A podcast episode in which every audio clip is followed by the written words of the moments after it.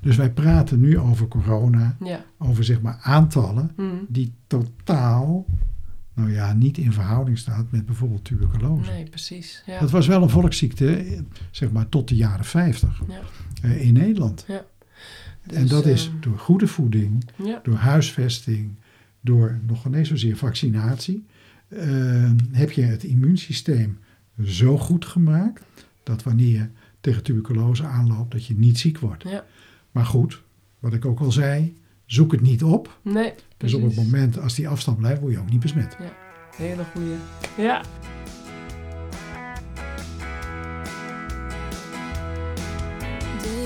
I'm wondering why. Welkom bij de Courage Podcast. De podcast waarin oud-topsporter en Olympiër Vera Koedode op zoek gaat naar verhalen achter de topprestatie. Maar wat is courage dan? Courage staat voor moed en doorzettingsvermogen. En dat is nou net de rode draad door het leven van de gasten van deze podcast.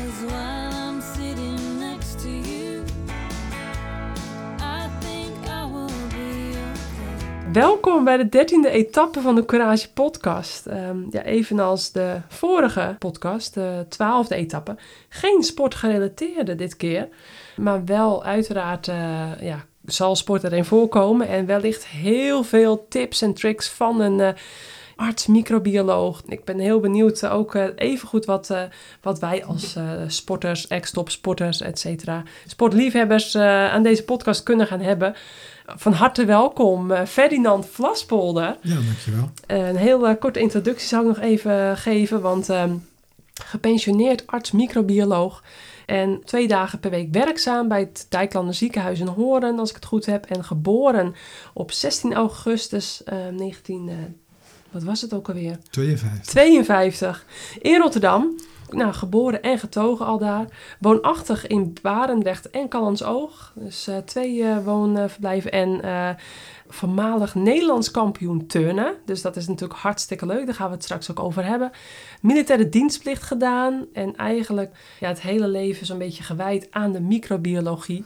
Ja, ik heb heel veel vragen daaromtrent. En ik vind het super interessant. Eh, uh, ik vind ehm, ook wel heel bijzonder hoe we met elkaar in contact kwamen. En, en dat we Ja. dus nu hier een podcast aan het opnemen zijn. Want in het voorjaar ging ons oudste zoontje Niklas eh, voor het eerst naar de peuterschool. Was hij 2,5. En eh, nou ja, één ochtendje. En we wisten wel van horen zeggen dat eh, veel kindjes ziek worden op jonge leeftijd. Op de peuterscholen, Mhm. op, de, op de opvang, kinderdagverblijven. Nou, daar kwamen we dus toen ook heel erg achter. Eh, we waren denk ik drie, vier weken met z'n allen in de ziekenboeg. Het was totaal geen leuke sfeer in huis. Het was vreselijk. Nou, op een gegeven moment ging het zo slecht met hem dat, hij, eh, nou, dat ik met hem naar het Dijklander ziekenhuis was geweest, naar de huisartsenpost. Daardoor verwezen naar de spoedeisende hulp, want hij hoestte de longen uit zijn lijf. Het was een dood vogeltje, al dagen weinig slaap daardoor gehad. Dus het, nou ja, het ging van kwaad tot erger. Niet drinken, niet eten, et cetera. Dus ehm, nou, daar allemaal testjes gedaan. Ehm, Mhm. uiteindelijk ook een, eh, een coronatest gedaan, hè, COVID-19-test. Ik eh, viel hartstikke mee eigenlijk bij hem.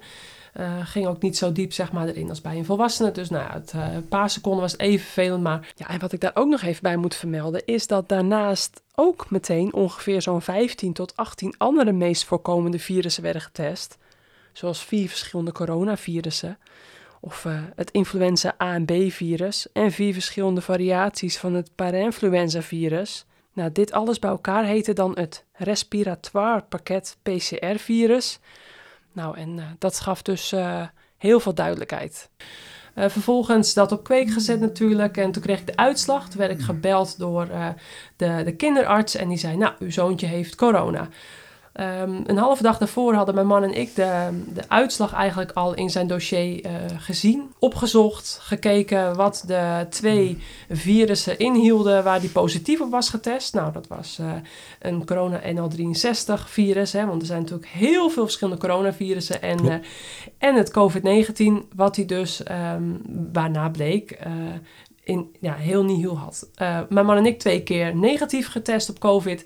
Dus ik vond het heel bijzonder dat de kinderarts stellig beweerde dat eh, ons zoontje dus corona had, COVID-19. En mijn man en ik niet, terwijl we echt onder werden gehoest tot en met. Nou, dus ik geloofde het eigenlijk niet. En mijn man en ik hadden dus ook al gezien dat het eh, corona NL63-virus, een oud virus, dat waarschijnlijk het meest eh, voorkwam. Nou ja, toen eh, heb ik de, de afdeling microbiologie gebeld. En wat me opviel was dat ik heel serieus werd genomen. Dat, we, dat, ik, nou, dat u, hè, of jij, mo- moest Ja, ik zeggen. ja, ik ga proberen vanaf nu jij te zeggen. Ferdinand eh, heel erg de tijd voor mij nam. Ik als bezorgde moeder, peutertje van 2,5. En ik ben toen natuurlijk ook gebeld. Hè, had ik contact met de peuterscholen, met de GGD en contactonderzoek. Hè, vanwege dat COVID-19-virus wat die dan, waar die positief op was getest. Maar ja, ik, eh, ik, ik vond het heel interessant om dat on, hè, die uitslag van hem eh, nou, nader te ontleden en uitgelegd te krijgen. Nou, die uitleg die kreeg ik dus toen. Toen raakten we denk ik een uur met elkaar aan- in gesprek. En het vond ik hartstikke leuk dat, dat ik... Hè, meestal word je toch vaak een beetje... Hè, dan is het druk en dan nou, wordt er niet echt de tijd voor je genomen. Maar dat vond ik eh, heel prettig. En eh, nou, eh, had ik heel veel duidelijkheid met... Nou, wat is er met hem aan de hand? Eh, nou, een vier, hè, twee virussen dus. want ze wilden ook met antibiotica starten. Maar dat wilde ik niet doen voordat ik wist... of ze niet eerst positieve test op een virus. Dus... Nou, heel interessant gesprek gevoerd. Daarna hebben we toen nog een keertje aan de telefoon gezeten. En ehm, nou, toen eh, ook uitgenodigd al hè, een aantal maanden geleden of ik het leuk vond om een keer aan te schuiven. En ook hè, op het gebied van sport. En, en dus hè, de, de, de, de peuterscholen en, en de virussen daaromtrent. En dan allerlei andere vragen eigenlijk, eh, ja, waar ik toch wel, eh, ja, die in me opkomen, om die te bespreken.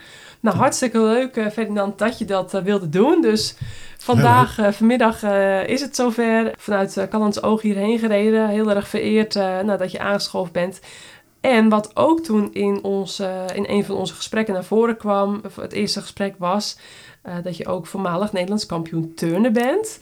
Eh, nou, en die militaire dienstplicht dus had gedaan. En eh, nou ja, best een, een drukke tijd destijds. En zojuist hadden we al een beetje een kort gesprekje. Ook nou, wat, wat, ja, wat dingen die zijn voorgekomen in de rest van je Hm. leven.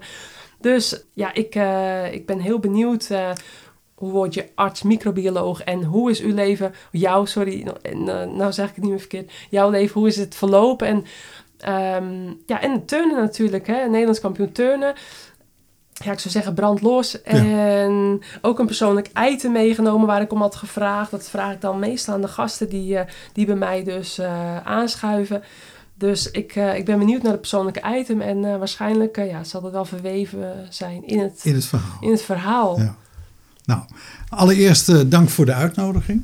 En eh, eh, na het telefoongesprek wat wij hadden, ja, was er toch iets. We hebben het toen ook al over sport gehad. Eh, Uiteraard de vraag eerst over infectieziekte en het kind, een bezorgde moeder. Nou is het, va- nou vaak moet ik een beetje afzwakken, maar ik word toch wel eens gebeld door patiënten of moeders of eh, nou ja, verontruste familieleden. Eh, wat me opviel in jouw gesprek, dat was dat je mij de gelegenheid gaf om je vragen te beantwoorden. Dus dat is heel belangrijk, want men dramt vaak door en he- heeft een bepaald idee over een ziektebeeld. En dan infectieziekte in mijn geval. Mhm.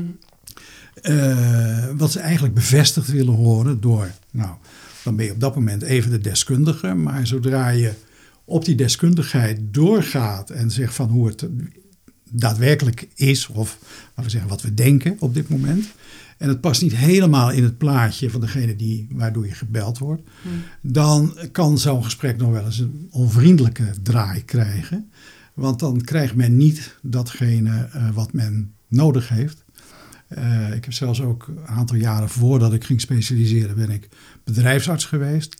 En dan zie je ook alle mogelijke tegenstellingen en argumenten die naar voren komen. Ja. Die in het belang zijn van betrokkenen uiteraard, want zo denkt de persoon. eh, maar niet openstaat voor zeg maar, de argumenten die op basis van onderzoek en, en, en, en, en de wetenschap op dat moment eh, niet geaccepteerd worden. En om even die lijn door te trekken naar de huidige situatie. We zien natuurlijk heel veel eh, talkshow, eh, hoe heet dat, eh, tafels waar mensen, waar veelal eh pseudodeskundigen, ondeskundigen en uiteraard ook deskundigen aan tafel zitten. En dan, als ik dan zie hoe soms zo'n discussie loopt, Ja, en waarbij zeg maar, ook een stukje agressiviteit bij diegenen ontstaan die hun gelijk niet krijgen, ondanks het feit er met de huidige wetenschap, ik bedoel, eh, daar moeten we het mee doen. Ja. Misschien over 100 jaar lachen ze ons uit. eh, dan tegenargumenten krijgen en dan is men het niet mee eens. Want dan zeggen ze, ja, ik ben het niet mee eens, klaar. En dan is het einde oefening. Dus om tot reden te komen is wat anders. Nou, dan weer terug naar, naar, naar ons gesprek. Eh, ik vond dat je hele goede vragen stelde omtrent eh, nou ja, de ziekteverschijnselen van het kind. Eh, de eventuele besmettingsgraad die aanwezig zou zijn, waarbij je zelf besmet zou kunnen worden. Nou, dat is allemaal niet gebeurd. Maar heb ik getracht een enige uitleg te geven van hoe dat zou kunnen. Kijk, Ja. ik moet dat ook maar doen met de gegevens die ik op dat moment door de telefoon krijg. En zeg van nou kan je dat een draai geven. Nou, een van de belangrijkste dingen, en ik weet ook niet of we dat toen besproken hebben. Er waren in ieder geval meer, meer dan één virus Ja. in. eh, En ondertussen komt Niklas koekeloeren. De peuter die komt even koekeloeren. ga- ik ga weer terug naar de microfoon. Ja. Ehm, nee, dat, dat er sprake was op dat moment van bijvoorbeeld twee virus. precies. eh, infecties, besmettingen, hoe je het noemen wil. Eh, tenminste, hoe je het noemen wil, er zit wel een verschil in tussen besmetting en infectie. Ja. Eh, een besmetting is dat een virus of een micro-organisme in zijn algemeenheid een gastheer bereikt. En dan, nou ja, dan kun je dat aantonen dat het aanwezig is. Maar van een besmetting kun je pas een infectie krijgen, zodat wanneer die, die, die, die, het micro-organisme invasief wordt, dus een cel bereikt of een weefsel bereikt en daarin gaat vermenigvuldigen, dan is er sprake van een infectie. Ja. En dan heb je dus ook symptomen. Dus van als je besmet bent, is er eigenlijk nog niks aan de hand. Nee. Maar dat kan leiden tot. Ja. Nou, je kan, een, als we even teruggaan naar, naar virusinfecties, je kan virus 1 binnenkrijgen. En daar kun je ziek van worden of het immuunapparaat reageert erop met allerlei dingen, antistoffen. Nou, als hij het opruimt, heb je er geen last van. Eh, ruimt hij dat niet helemaal op en krijg je een ontstekingsreactie waarbij allerlei stofjes vrijkomen. En één van de, belang, nou, de belangrijkste, er zijn heel veel belangrijke stoffen. Het is heel ingewikkeld een on- ontstekingsproces. Ja. Maar interferon bijvoorbeeld is een heel belangrijk hormoon, zou je kunnen noemen, wat vrijkomt, eh, wat eigenlijk een beschermende functie heeft.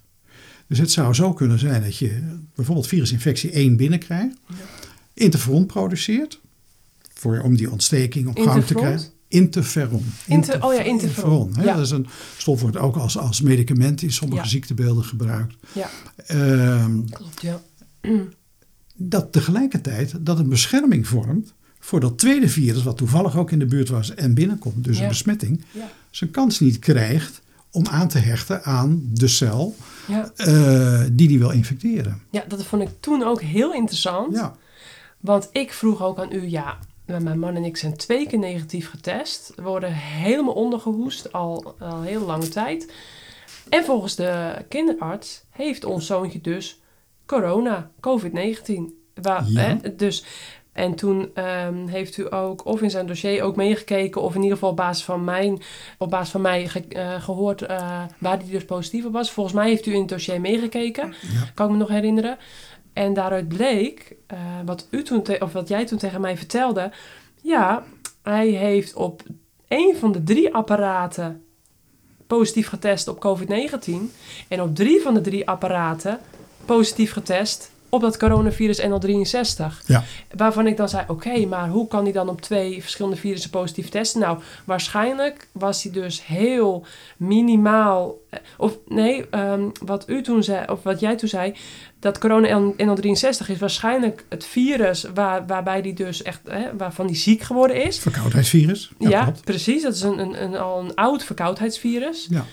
Vervolgens heeft dat verkoudheidsvirus, dat NL63 corona, heeft toen voor gezorgd, hoogstwaarschijnlijk, dat het COVID-19 niet helemaal tot uiting kwam, maar, dat, maar waarmee die wel in aanraking is geweest, Ja. maar daar dus niet bepaalde symptomen van krijgt.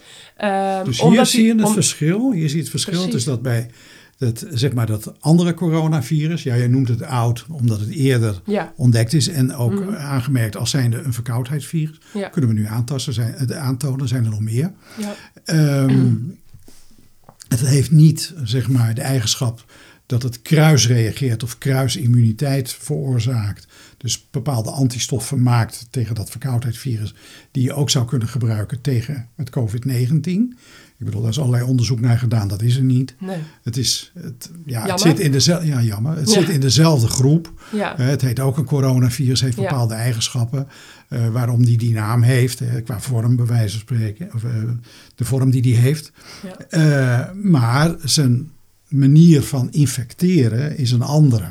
Hij heeft een bepaalde receptor nodig, hè, een slot waar hij als sleutel oppast om het open te kunnen maken om in een cel te komen. Ja. Eh, ja, dat is dan misschien op dat, manier, eh, op dat moment enigszins geblokkeerd. Dus in de test toon je dat virus bij de patiënt aan, Ja. want het is er namelijk. Alleen de klinische symptomen, die zijn er niet. Nee. En de besmetting, dat is maar een kleine hoeveelheid virus. De hoe grote hoeveelheid virus wordt door het lichaam zelf gemaakt wanneer die cellen geïnfecteerd zijn. Ja. ja. Dan krijg je een enorme boost aan, aan virus. En daarmee ben je besmettelijk voor de ander. Ja. Dus we zeggen nu ook, hè, met, met eh, de testen die wij doen, mensen die het virus hebben doorgemaakt, daar ziek van geweest zijn, of niet ziek van geweest zijn, want dat kan ook. En dan worden ze op een later tijdstip nog eens een keer getest, omdat ze in het ziekenhuis komen. Nou, dan moet eerst een COVID-test gedaan worden. Hé, hey, die is positief. Ja. Hebben helemaal geen klachten. Nee. En dat betekent gewoon dat het genetisch materiaal van dat virus is nog steeds aantoonbaar Ja. met de technieken die we daarvoor gebruiken. PCR kan ik nu ook wel zeggen, want dat zijn allemaal bekende eh, eh, testen. Want die komen op die talkshowtafels elke keer. Ja. Eh, en dan wordt een CT-waarde genoemd. Nou, dat is dus zeg maar het aantal cycli wat je nodig hebt om elke keer in die test de hoeveelheid virus groter te maken. En als iets wat groter is, kun je het beter zien. Kun je het aantonen. Nou, hoe langer dat duurt, hè, normaal doet men ongeveer 40 cycli. Als dat op 39 nog steeds een positieve test geeft, en we hebben die grens ergens op 35 gelegd, wat daarboven komt, is nog wel positief, maar heeft waarschijnlijk geen enkel effect op die patiënt zelf of om zijn omgeving. Dus het virus is er, je toont het aan, waarschijnlijk een onderdeeltje ervan, het is niet meer actief. Eh, dus je wordt er zelf niet ziek van, of je bent er niet ziek van geworden. En ehm, je verspreidt het ook niet. Ja, precies. Dus- ja, dat gebeurde dus Ja. hier. Eh, toen hadden we het ook nog gehad over, nou, maar het kan ook zijn dat op het moment van testen dat COVID-19 eh, toen heel miniem werd aangetoond, maar dat het misschien al wel anderhalve week daarvoor wel heftiger bij hem was. Maar dat kan dus niet, want dan hadden, als dat Hadden zo was, dan hadden wij inderdaad Ja. ook Ja. ehm, op zijn minst klachten gehad, milde of, of grote Nou, klachten. of maar- geen klachten, maar dan had het misschien wel aan. Dan had je Had besmet, wel, maar niet ja. geïnfecteerd, zoals ik net had Ja. uitgelegd. Maar wel een positief. Maar wel een positieve test. Ja, nou, die heb je ook niet. Nee, maar dat kan dus ook nog. Dat op het moment van testen, dat dan zo'n tweede positief, hè, positieve uitslag, dat dan of te laat getest is, of misschien wel te vroeg getest. Ehm, ja, je kan ook helemaal aan het begin zitten waarbij je nog geen klachten hebt. Ja. Maar dat je het virus wel aantoont. Kijk, dat zijn Ja. dan de, laten we zeggen, de toevalsbevindingen. ja, Eh, want ja, er was eigenlijk geen aanleiding om, om eh, corona te testen. nee. Eh, want je had geen klachten, maar je komt in een situatie waar je wel getest moet worden. Ja. En dan wordt het aangetoond. En dan zeggen ze, hé hey, wat raar, want ik heb nergens last van. Ja, Nou, precies. precies. Dat, Ja. Nou, wat ik toen dus leerde was dat als je dan op twee verschillende virussen dus positief kan testen, een kind of een volwassene, dat dus één van de twee virussen in principe maar tot uiting kan komen. Want de virus heeft eh, over het algemeen dezelfde eh, symptomen. Hè? Of, of verschilt dat echt per persoon? Of, nee, want, het is eh, wel ongeveer gelijk. ja, want- Tenminste, van het, hetzelfde virus. Wat, wat doet zo'n virus? Die, die tast, die heeft, kijk, elk virus heeft een voorkeur voor een bepaalde receptor. Hè? Dat is een klein stukje op de cel, wat ik net zei, de sleutel Ja. en het slot, om daar aan te hechten. Ja. Komt hij bij een ander dier, wat bijvoorbeeld, eh, hoe heet dat, die receptor niet heeft op die cel, dus, Mhm. eh, ja, dan krijgt dat beest die ziekte niet. Ik bedoel, dat zien we natuurlijk. Eh, we, zien, we kunnen griep krijgen, het influenzavirus, maar je hebt ook vogelgriep en Ja. je hebt ook paardengriep en, en nou, noem maar op. Dus die hebben allemaal een voorkeur voor een bepaald dier. Als we de mensen daar ook toe, berekenen, eh, toe rekenen, dan ehm, zie je dus ook bepaalde virussen bij de mens. Nou, is bij influenza is dat nog wat ingewikkelder met allerlei mutaties. En die passen zich aan, komen uit de varkens of uit het paard of uit de vogel. En passen zich bij de mens aan. Hè? Dat hebben we met corona waarschijnlijk ook zo. Ja. Dus we zien gewoon dat virussen, wanneer je maar in contact daarmee komt, een ander, een ander soort, dat zo'n virus zich op een gegeven moment gaat aanpassen. Ja. Aanpassen tussen aanhalingstekens, hij weet niet dat hij dat aanpast. Eh, dat zijn allemaal mutaties. Het, eh, het- je moet je voorstellen, één virusdeeltje gaat een cel in en dan komen er miljoenen en miljoenen uit. Ja. Nou, gaat dat goed? Of zitten daar toch een aantal mismatches in en, en mutanten, Mhm. Waarbij een heleboel mutanten niet levensvatbaar zijn of niet tot activiteit overgaan, maar een aantal wel denken van hé, hey, dat is dan net veranderd, waarbij een structuur van zo'n aanhechting net iets beter is Ja. dan eh, de vorige keer. Ja. Dus het zijn eigenlijk allemaal toevallen, het zijn geen bewuste keuzes van dat virus, want we gaan er toch vanuit dat hij niet kan denken. Eh, maar hij heeft misschien wel een aantal triggers waardoor hij dingen kunt, kan veranderen. Dat gaan we denk ik allemaal nog wel leren. Ja. Eh, maar ja, zo gaat het een beetje. ja, heel interessant allemaal. Ja, Ehm, leuk. Maar goed, dit was dus waar we we Ja. zijn een klein beetje natuurlijk afgedwaald. Maar dit was in ieder geval de aanleiding. Mhm. eh, hoe wij met elkaar in contact kwamen. En ehm, nou, waar we dit soort dingen dus ook ongeveer toen eh, bespraken. Maar ja, de meeste gasten eh, waarmee ik de podcast opneem, digitaal hè, of, of face-to-face zoals nu, die ken ik persoonlijk. eh, nou, de meeste vrij goed.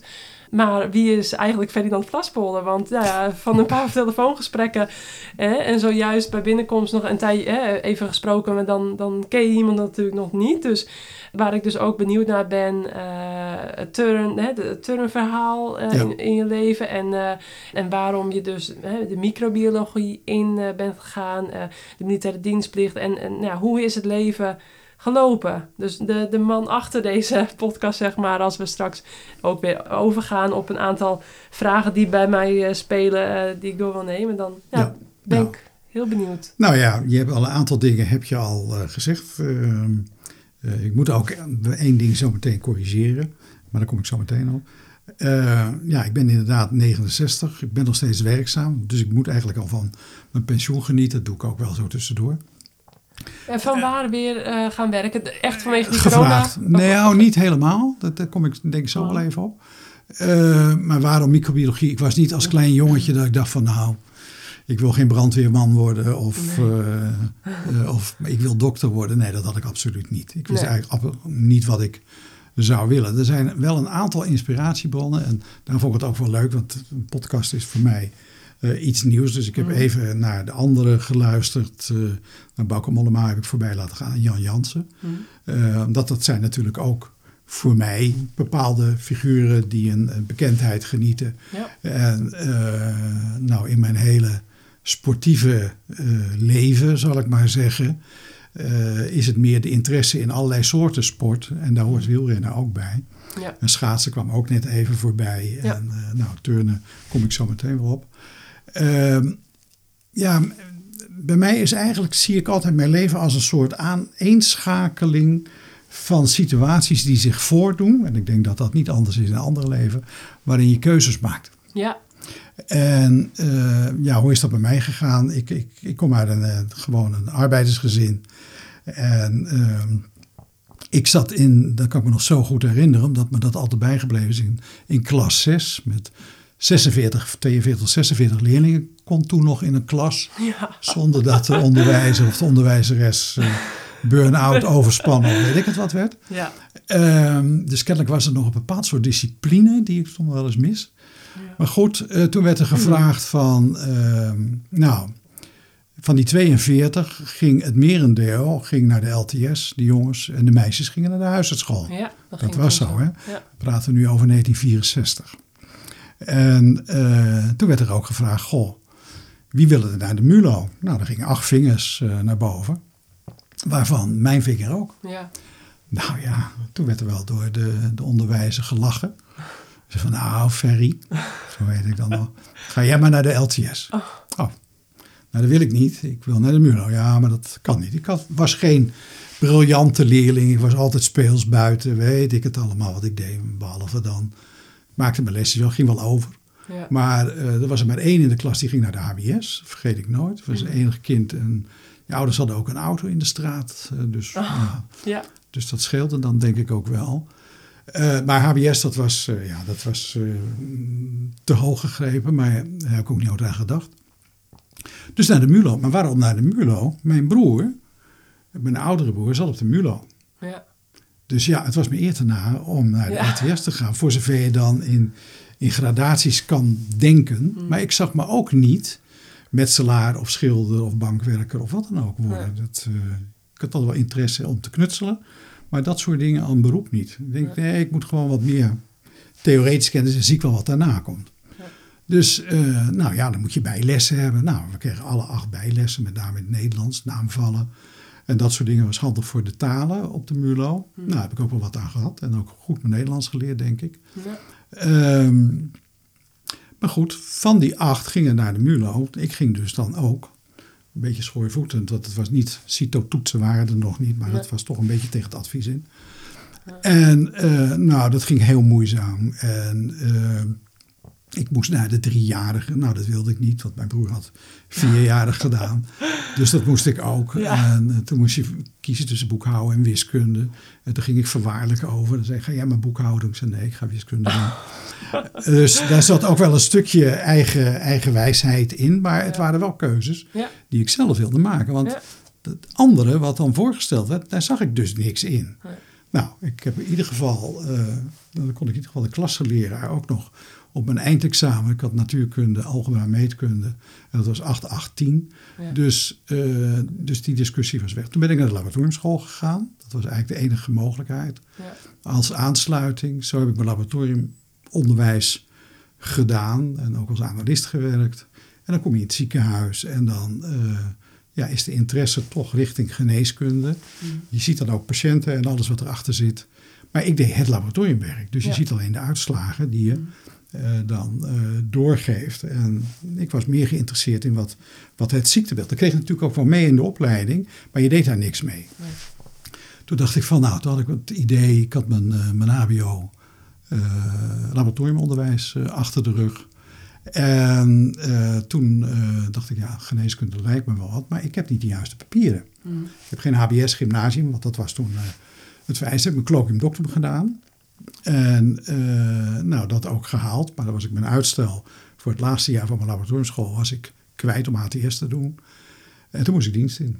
Ja. Nou, in dienst heb ik, moest ik naar Duitsland. Dat heb ik allemaal zien te kunnen voorkomen. Ik kon in Eindhoven, of tenminste in, eh, hoe heet het, Oorschot blijven op de lege plaats. En eh, dan kom ik ook zo meteen wel weer op het turnen, turnen terug. Ehm, ik hoefde niet naar Duitsland om allerlei redenen. Ik had van alles en nog wat uitgehaald dat ik toch niet geschikt was voor een gevechtspositie. En ik had mezelf als analist toen nog eh, binnen het eh, kazerne ziekenverblijf, omdat ik een keertje ziek was.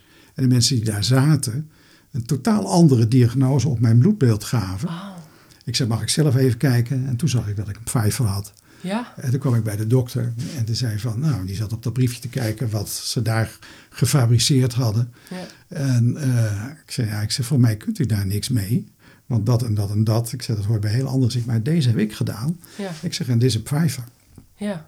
Tenminste, vijvercellen zag ik. En zo voelde ik me ook. Ja. Alleen het zoenen kan ik me niet meer herinneren. Het wordt vaak een eh, kissing disease genoemd. Maar goed, je kan ook op een andere manier besmet raken. Oh ja.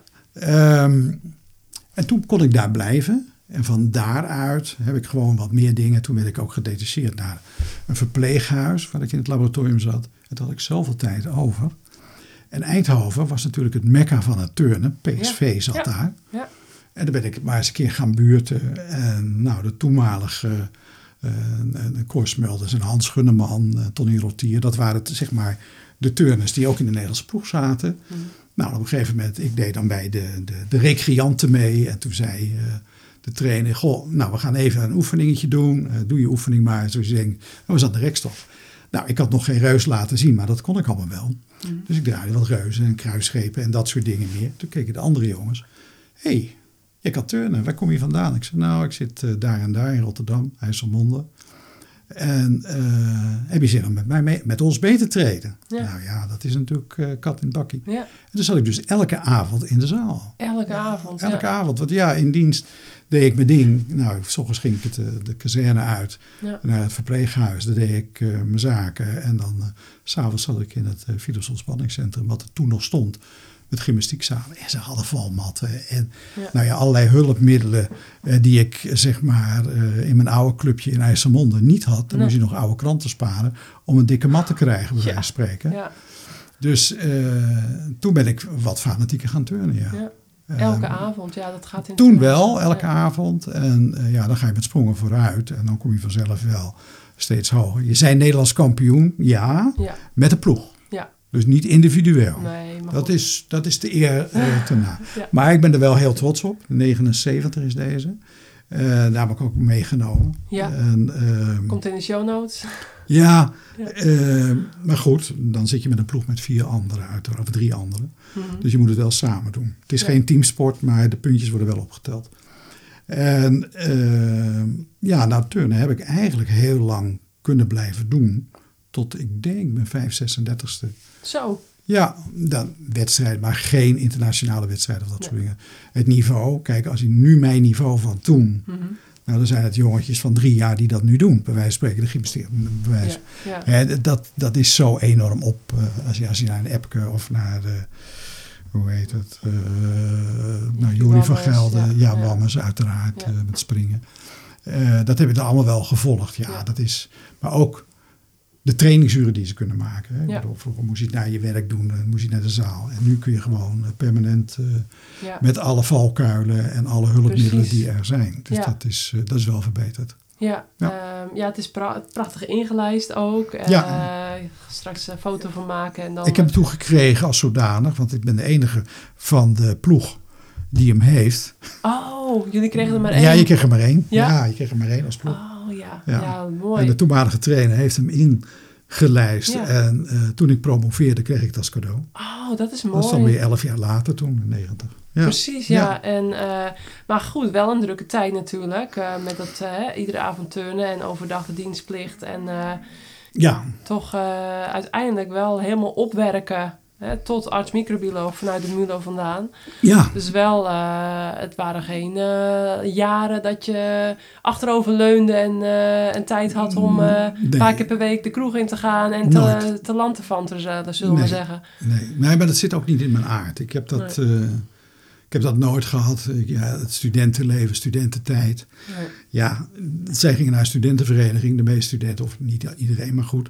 Ik koos dan voor de zaal. Ja, En ik kwam laatst op boeken tegen waar bij wijze van spreken het magnesium uitkwam. oh ja. Omdat ik het mee naar de zaal nam en de dingen zat door te kijken als hij niet in de toestel hing. Ja, want dat kun je ook niet permanent in hangen. Dus dan moest Ja. je dan eh, een beetje combineren. ja, precies. En eh, nou ja, na de, na de geneeskundestudie eh, ben ik een aantal jaar GGD-arts geweest. En daarmee kwam ik eigenlijk weer in aanraking met de openbare gezondheidszorg en infectieziekten. Ja, geslachtsziekten, tuberculose, voedselvergiftigingen, noem maar op. ja, En ook als analist zijnde, ook, ook in de microbiologische wereld ook wel wat eh, nou ja, kennis van het lab, kwam dat eigenlijk samen ja, als, om, om zeg maar te specialiseren tot arts-microbioloog. ja, precies. Ja, dan heb je toch je instrument, je laboratorium, daar kun je wat mee. En je kunt het ook nog weer benutten om zeg maar, patiënten te zien en eh, te ja, diagnosticeren. En nou, daar waar nodig te behandelen. ja, En dat, eh, ja, dat is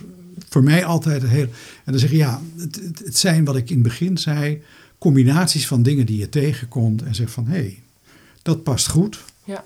En dat, nou, laat ik dat maar gaan doen. Ja, precies. En in de tijd iedere avond trainen. Ik bedoel, Ja. er zijn sporten dat je, dat, eh, dat je niet iedere dag en iedere, hè, zo vaak traint natuurlijk. Turn is een hele intensieve trainingssport. Nou ja, dan, dan ben je dus fit, eh, sterk, eh, lenig, en noem het maar op. En dan word je ook hè, ben je, in zo'n positie vatbaarder, word je wel eens ziek. Toen in die jaren van die geneeskundestudie kon je toen ook al op jezelf bepaalde dingen toepassen door bijvoorbeeld te weten hoe virussen werken, daar rekening mee te houden. Of hè, dat je dan ziek was, dat je dan dacht van, oh, ehm, Kon je toen ook hetgene wat je onder de leden had, eh, was je dan ook in de gelegenheid om te testen? Want dat lijkt mij heel interessant. Omdat ik meten is weten. Ik vind het leuk om dingen Ja, ja. eh, ja, uit te zoeken en, en te verklaren. Ja, andere mensen boeit het totaal helemaal niet. Maar ja, dat vind ik leuk. eh, ja, dus Nee, dat, ik, nooit nou, toegepast. Nee, waarom niet? Omdat ik eigenlijk, je moet bijna afkloppen, maar dat mocht niet van je. Ja. Eh, ehm, Nee, dat mag niet. Maakt hoop herrie. Ehm, hoe heet dat? Nooit ziek. Oh, Nee, nee. nee. Zo.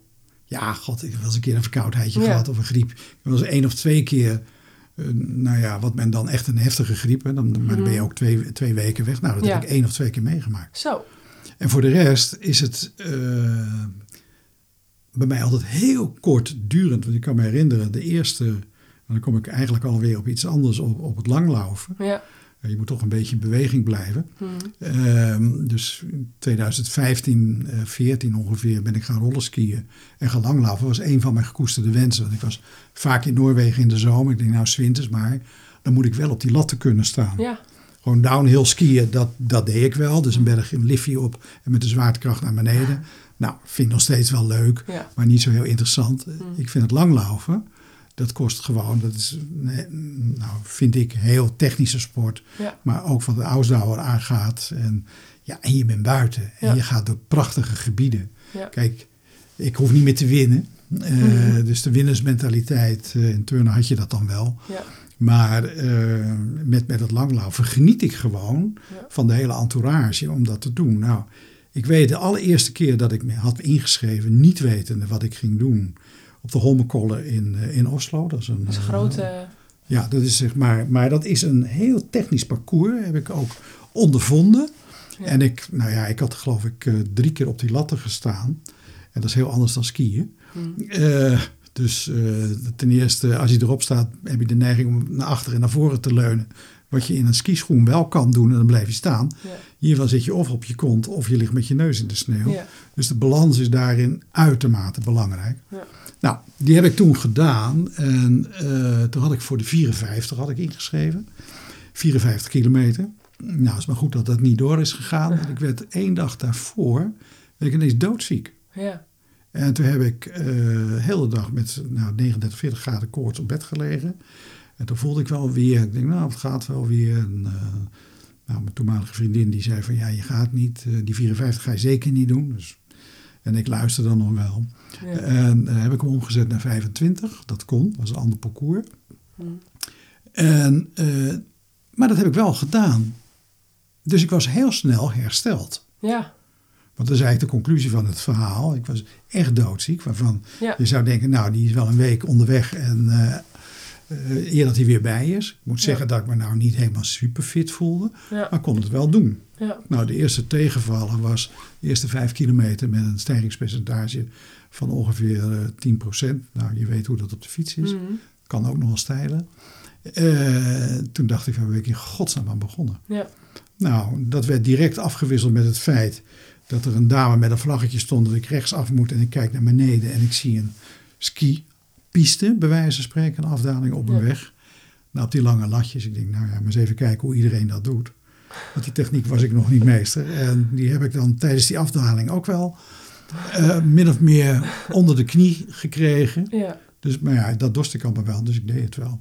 En uiteindelijk eh, heb ik het dan wel volbracht. En nou, had daar een heel plezierig gevoel bij. Ja, en niet nog zieker geworden. Nee, absoluut niet. Nee. Nee, fitter. Dus gewoon doortrainen zou ik zeggen. Ja. Nee, dat is niet altijd waar hoor. Ik bedoel, kijk, als jij een, een, eh, als sporter bent, als topsporter. Ja. Kijk, ik vergelijk mezelf absoluut niet met, met, met een topsporter. Ik probeer datgene uit mijn mogelijkheid te halen wat ik op dat moment heb. Hm. En zo redeneer ik ook. Ik, ik heb drie keer de Elfstedentocht gereden. En daar heb ik precies hetzelfde gedaan. Ja. Bij de eerste heb ik leren schaatsen, zeg ik altijd. En die andere heb ik uit kunnen rijden. Dus je moet jezelf elke keer afvragen, waar ben, waartoe ben je zelf in staat Mhm. om dat te doen? Ja. En eh, je grenzen kennen. Ja. En met topsport ga je daar overheen. Ja. Ja. Eh, wel, ja. Ja, dat is ook zo. En, en, dan, en dan kun je later zeggen van ja, je hoorde Jan Jansen, eh, heb ik in je podcast gehoord van, hij kon afzien. Ja. En dat, dat voert hij dan terug naar een stukje opvoeding en, en, en zijn gedachten of de houding van zijn vader met Ja, name. ja. Die, eh. Gewoon geen mededogen, gewoon doorgaan tot je erbij neervalt, bij wijze van spreken. Dat, eh, maar goed, dat heeft hem wel gevormd en heeft die prestatie kunnen leveren. ja, Hè, maar hij is daardoor wel door bepaalde grenzen moeten gaan. ja, En dat is de vraag. En als ik dan kijk naar een topsporter die daar overheen gaat. En je kijkt dan naar het immuunapparaat. Ja. Ik denk dat daar dan wel de schade is. Mhm. En dat je zegt van als dan een, een, een, een, een virusje om de hoek ligt. Ja. Ja, dan zal die wat harder in, inslaan dan bij iemand, laten we zeggen, die gezond is. En die prestatie niet levert en niet over die grens gaat. Ja. Dan is die verhouding wat beter. En die is bij een topsporter in zo'n geval denk ik eh, toch uit verhouding. Ja. Eh, aan de andere kant kun je natuurlijk zeggen, ja, dat lichaam heeft eh, wel eh, zoveel dingen te verduren gehad, dat hij daar eh, min of meer op geprepareerd is. Ja. En dat zo'n herstelfase dan toch wel weer, eh, weer sneller gaat. Ja, dat zie je wel heel vaak hè? Ja. Bij, bij de topsporters, dat ze heel snel kunnen herstellen. En ehm, ja, hè, topsporters die slapen over het algemeen goed, ze eten gezond. en dan komt er natuurlijk nog een heel stuk hè, DNA, eh, erfelijkheid bij Ja, kijken. We- ehm, eh, hoe, hoe zit het in de familie en bij de voorouderen eh, wat betreft eh, hoe, hoe st- sterk het lichaam echt is. Hè? Want Ja. uiteindelijk eh, wil je in je leven zo min mogelijk ziek worden. Want Ja. het is gewoon niet prettig. Dat, eh, ik denk dat niemand het leuk vindt. eh, of sommigen moeten zo'n hekel aan hun werk hebben of, of iets dergelijks. Dat ze dan liever ziek zijn dan thuis, ja, dat is een andere ziekte. thuis zitten. Maar, precies. Eh, maar, maar ik bedoel, ja, dat, dat als topsporter ehm, is het lastig om altijd maar bij jezelf te kunnen voelen. Ja, ga ik nu over de grens of niet? Dus je probeert altijd net even wat meer te trainen, wat langer te trainen. Als topsporter ben je nou eenmaal moe na een training, hè, vaak. Eh, Dus dat is ook de bedoeling, want van dat moe worden en dat Ja. schade toerichten aan je spieren eh, gaat je lichaam herstellen. En word je de, ben je de volgende keer weer een stukje beter. En Ja. dat is dus iedere keer dat. eh nou ja, Maar daar zit, een, daar zit een grens, hè? Er zit een grens. Dus dat is altijd dat, dat, dat zoeken naar de grenzen. En inderdaad, ja, dan, dan is topsport niet altijd even gezond. Dat is altijd heel lastig. En hoe kun je nou eh, als, als topsporter eigenlijk dan, wat, ik- wat ik me dan bedenk, ehm, hoe kun je het dan voorkomen? Want als ik me, eh, dat zei ik ook in het telefoongesprek toen, als ik me bedenk hoe vaak ik dus handjes geschud heb op het podium. Ik heb iets van 550 keer op het podium gestaan in mijn leven. Ja, ja. En dan heb je dus zo vaak ook iedere keer die, die handjes geschud. En eh, allemaal hartstikke leuk dat Ja. officials en bestuursleden en de plaatselijke burgemeester of de plaatselijke organisator hè, jou wil feliciteren. Ja, dat is natuurlijk super aardig en leuk. Maar als die wel net, eh, ja, je weet niet wat hij heeft gedaan met zijn handen.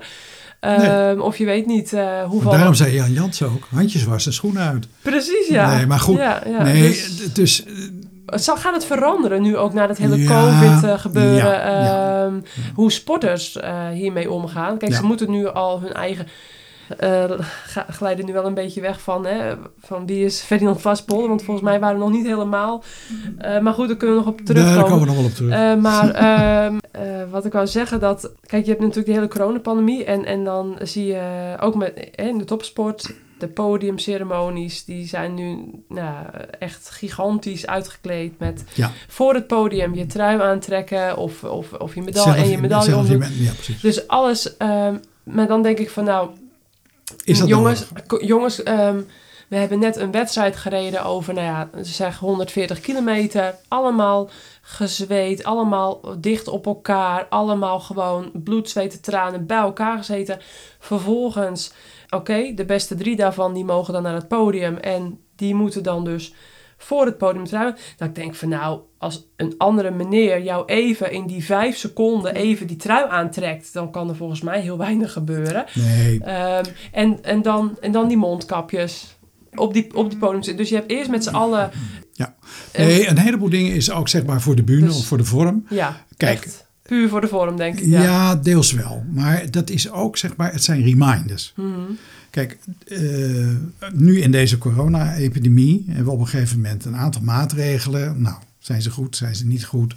Eh, ik denk dat wil je niet besmet raken, moet je geen contact hebben. Eh, Geen langdurig contact, toch? Hoe, hoe, nou, hoeveel secondes moet ik dan nee, aan denken dat? Nou, dat kun je niet zeggen. Dat Nee. kun je niet zeggen. Dat, dat, ik bedoel, in, in, in een niesbui, als jij in een stroom staat van iemand die een hoeveelheid virus bij zich draagt op dat moment, dan is die, die, die, die uitstoot een enorme hoeveelheid virus. Ja. En dan is de afstand daarbij belangrijk. En jouw richting van jouw gezicht om het te ontvangen. En nou, dat zijn allemaal factoren die een rol spelen. Dat kun je, nou ja, heel fijnmazig kun je het allemaal bedenken, maar gewoon in de praktijk is dat niet te doen. Hmm. Dus die anderhalve meter, nou ik was in Noorwegen, daar staat een meter. Dus kennelijk eh, valt het virus daar eerder op de grond eh, bij, bij hoesten. Ja. Het is een keuze die je maakt. Je had ook twee meter kunnen kiezen. Hè, en als je echt zou gaan meten, dan vind je misschien op 2,5 meter vind je nog een virus na een, een hoestbui. Ja. Ehm, maar dan is het weer zo ver verdund enzovoort enzovoort. Dus je kunt, dus die anderhalve meter is ook een beetje een praktische overweging. Zeg van nou, Ja. dan kunnen we overal door, dan kunnen we ongeveer die afstand bewaren. We kunnen dat fysiek ook nog wel meten. Want nou ja, schat je maar eens drie meter in of Mhm. anderhalve meter. Dat doe je beter. Ja. Dat, eh, nou, dat zijn de dingen waar je dan op moet letten. Dus je eigen space een klein beetje eh, vrij houden. Mhm. Dan is de kans dat de besmetting is nooit nul. Maar is wel een stuk geringer dan zoals we allemaal in de bus en in de tram en in de trein stonden. Ja. Bij wijze van spreken. Of dringen Mhm. eh, bij het voetbalstadion om naar binnen te gaan. Nou, dat is allemaal wat anders. En dat heeft een bepaald soort effect. Ja. Nou, dan hebben we de hele discussie gehad over dat mondkapje. Want dat deugde niet en dat liet door en dat werkt niet. Nou, dat zijn vaak de mensen die dat dan het hardst roepen omdat ze er zelf last van hebben, van zo'n kapje. Ehm, het is niet helemaal voor 100% beschermend. Nee, maar het neemt iets weg. Mhm. Al is dat bij wijze van spreken in combinatie met die anderhalve meter Mhm. 10% vermindering van de klachten. Of tenminste van, van de besmettingsgraad. Ja. Nou, dat soort dingen allemaal bij elkaar. Handen wassen. Mhm. Hè, je noemde het zelf handjes geven en dat soort dingen. Ja, je weet niet wat voor hand je Nee. krijgt en waar die geweest is voor die tijd. Maar het leven en besmet raken en contact hebben met elkaar hoort daarbij. Ja. en dat is heel normaal. Ja. Eh, alleen, eh, je kunt, dat is ook zo, als ik jou een hand geef, zou je een aantal, als je, ze- als je ze een vlaggetje zou geven, eh, bacteriën van mijn hand terugvinden op de jouwe en omgekeerd. Ja. Alleen we hebben ook nog, zeg maar, een bepaald systeem op onze huid, dat we bepaalde bacteriën wel en bepaalde bacteriën niet willen. Ja. Dus die van jou wil ik helemaal niet. En jij die van mij eigenlijk ook niet. Mhm. Dus die verdwijnen. Die kun je met handen wassen. En dan wil je niet naar elk handje je handen wassen. Kijk, de dokter die een patiënt onderzoekt Ja. En een hand geeft enzovoort enzovoort. Dat die na afloop in zijn spreekkamer zijn handen was voor de volgende patiënt. Ja. Dat is een normale eh, handeling die daarbij hoort. En Ja. dat geldt ook voor verpleging in de zorg. Nou ja, noem maar op. Ja. Eh, dat wordt vaak vergeten. Mhm. Ik heb binnen mijn vakgebied zit eh, de infectiepreventie. Nou, dat werd door iedereen altijd gezien als, ja, nou ja, we moeten het er maar bij doen. Je ziet nu hoe belangrijk dat is. Ja. We hebben zelfs hoogleraren in, in, in die tak van sport. En die zitten ook vaker aan tafel. En die benoemen dit soort dingen ook. We hebben gezien met allerlei bacteriën, ziekenhuisbacteriën die we dan noemen, MRSA, ESBL, VRE. Nou, dat zijn allemaal bacteriën die een bepaalde resistentie hebben voor antibiotica. Ja. Die wil je niet overdragen naar een patiënt die al een wat minder goed immuunsysteem Nee. heeft en daar ziek van zou kunnen worden. Ja. En die ziektebeelden zijn op zich nog niet zo erg, maar de middelen om het te bestrijden, die zijn beperkt geworden daardoor. Nou, dat betekent dat je in een ziekenhuis eh, contactisolatie hebt, dus handschoenen, schorten, smoeltjes Mhm. enzovoort, allerlei verschillende vormen, om dat te voorkomen, die overdracht. Ja. Nou, ik heb vaak in het ziekenhuis met verbazing staan kijken naar handelingen die gedaan worden zonder de, zonder de regels in acht te nemen. Foute boel. Foute boel. Ja. En overal. Alleen je kan niet bewijzen dat die persoon dat nou heeft Ja, gedaan. Precies. Dus die hele attitude, Ja. eh, die is nu wel. Hè, vroeger zag je ringen, eh, horloges. Als je nu in een ziekenhuis komt, Nee. zie je geen enkel je persoon met een witte jas, want daar gaat het al om. Of het een dokter of een verpleegkundige is. eh, met, met ringen en, en armbanden. Zie je een beeld uit Spanje of Italië of weet ik het waar vandaan. Ja. Dan zie je nog steeds knotsen van horloges bij Ja. dokters. Een soort statussymbool, geloof ik. En, en ringen en, en dingetjes. eh. Ja. En daar zitten de micro-organismen onder, die Ja, je over ja. kan dragen. Ja, precies. Maar goed, als je dus hè, bij die sportwedstrijden ehm, eerst allemaal met z'n allen massaal getest bent. Ja. Anders mocht je niet meedoen. Allemaal negatief. Ja. Ehm, dus de kans dat er iemand in het peloton positief is, is nihil. Dan, ja, je bent allemaal uh, speeksel aan het uitwisselen. Hè, want dat, dat gaat natuurlijk allemaal eh, Ja. veel meer dan dat wij nu zo hier stilzitten. Ja. Nou oké, dan heb je die podiumceremonie op een Olympische Spelen of een WK, een EK. Wat echt voor bepaalde mensen, nou ik denk voor iedereen die dan daarop staat. De ene staat er vaak eh, wat vaker op dan de ander, maar helemaal. Het is echt een, een, een gigantische, bijzondere, bijzondere momenten zijn dat Ja. voor die sporters. Ja. Dan moet je dat mondkapje op. En dan is, staat er waarschijnlijk ook nog iemand, eh, eh, wat ik dan eh, vernam, die staat dan voor dat podium. Die zegt dan tegen die sporters, oké, nu moeten jullie hem wel op. En nu mogen jullie hem af. Oké, dan moeten jullie hem nu weer op. Nou, dat ik denk, jongens, Nee, wa- waar maar- zitten we naar te kijken? Nee, dat, dat is ook. En, en dus dat je op die foto's die over 100 jaar nog aan je achterkleinkinderen worden getoond, En dat met zo'n mondkap. mondkapje op zit. Ja, Nee, maar dan doe je hem even af voor de foto. Nou, dat mag dus. eh, dat, Ook niet? dat- Ah, soms, nou ja, goed. sommige momenten dan mag het, hè, maar, maar dan niet de hele ceremonie. Ik, dat is iets waar ik nog steeds niet bij kan. Nee, dat, daar ben ik met je eens hoor. Ja. Maar aan de andere kant willen ze toch, zeg maar, eh, want op het moment als ze het niet doen, Hmm, dan zitten er een heleboel mensen aan de andere kant van de buis. Hé, hey, zij doen het niet, hoef ik Ja. het ook niet te doen. ja. En wat voor reden dan ook. Nou ja, goed. Ze kunnen dus, Dus- hè, dus het is uitleggen, heel- omdat die sporters getest zijn. En, Ja, maar dat wordt niet ontvangen, want mm. dat is voor mijn belang is dat niet handig om dat te weten. Dus ik wil Ja. dat smultje af hebben, want Ja. zij doen het ook. ja, Eh, maar dat, dat vind je op, nou ja, elke gelaagdheid vind je dat terug. Hè, mensen zijn niet geneigd om, om regels na te leven. Hmm, Eh, en zeker niet de regels waar ze zelf last van hebben. ja. Want dan zeggen ze ja. Hè, hoe vaak hoor je niet ja hoor, dat, eh, om het woord dan maar even, daar heb ik scheid aan. Hmm, Eh, aan, aan, aan, aan dingen, ook maatschappelijke zaken. Ja, dat Mm. doe ik niet. Ja. Maar du moment die die maatschappij wel nodig hebt in je hand moet ophouden, dan moet het maar wel gebeuren. ja. En die tegenstellingen. Hè, dus eh, ik heb ook wel eens een keer gezegd in, in, in een presentatie. Nou, dat werd mij niet in dank afgenomen. Dat ging toen over het ebola-verhaal. ja. Nou, Dat is een echt dodelijk virus. Als Dat dat, is dan een echt dodelijk vergelijkt virus? met, vergelijkt met. COVID. dat klopt. Veel dodelijker natuurlijk dan Ja. COVID. Ja, dat is Ja. niet zo slim virus, want het verspreidt zich ook niet. Want overal waar die terecht komt, gaan zeg maar eh, zijn gastheren dood. Ja, En dan kan die niet verder, tenzij je zelf dat weer eh, als levende, hè, dus bij, bij, bij eh, grafceremonies en zo, met name in Afrika ging dat vaak fout. Ja. Maar dan zie je, oh ebola, dat is heel gevaarlijk, dat kan ik dood aan gaan, dus Ja. ik moet alles aan. Dus ik moet eh, vier smoltjes op hebben, drie Mhm. kappen, zes lazen, ja, noem maar op, om mezelf te beschermen. Ja. En daardoor ook eventueel een ander.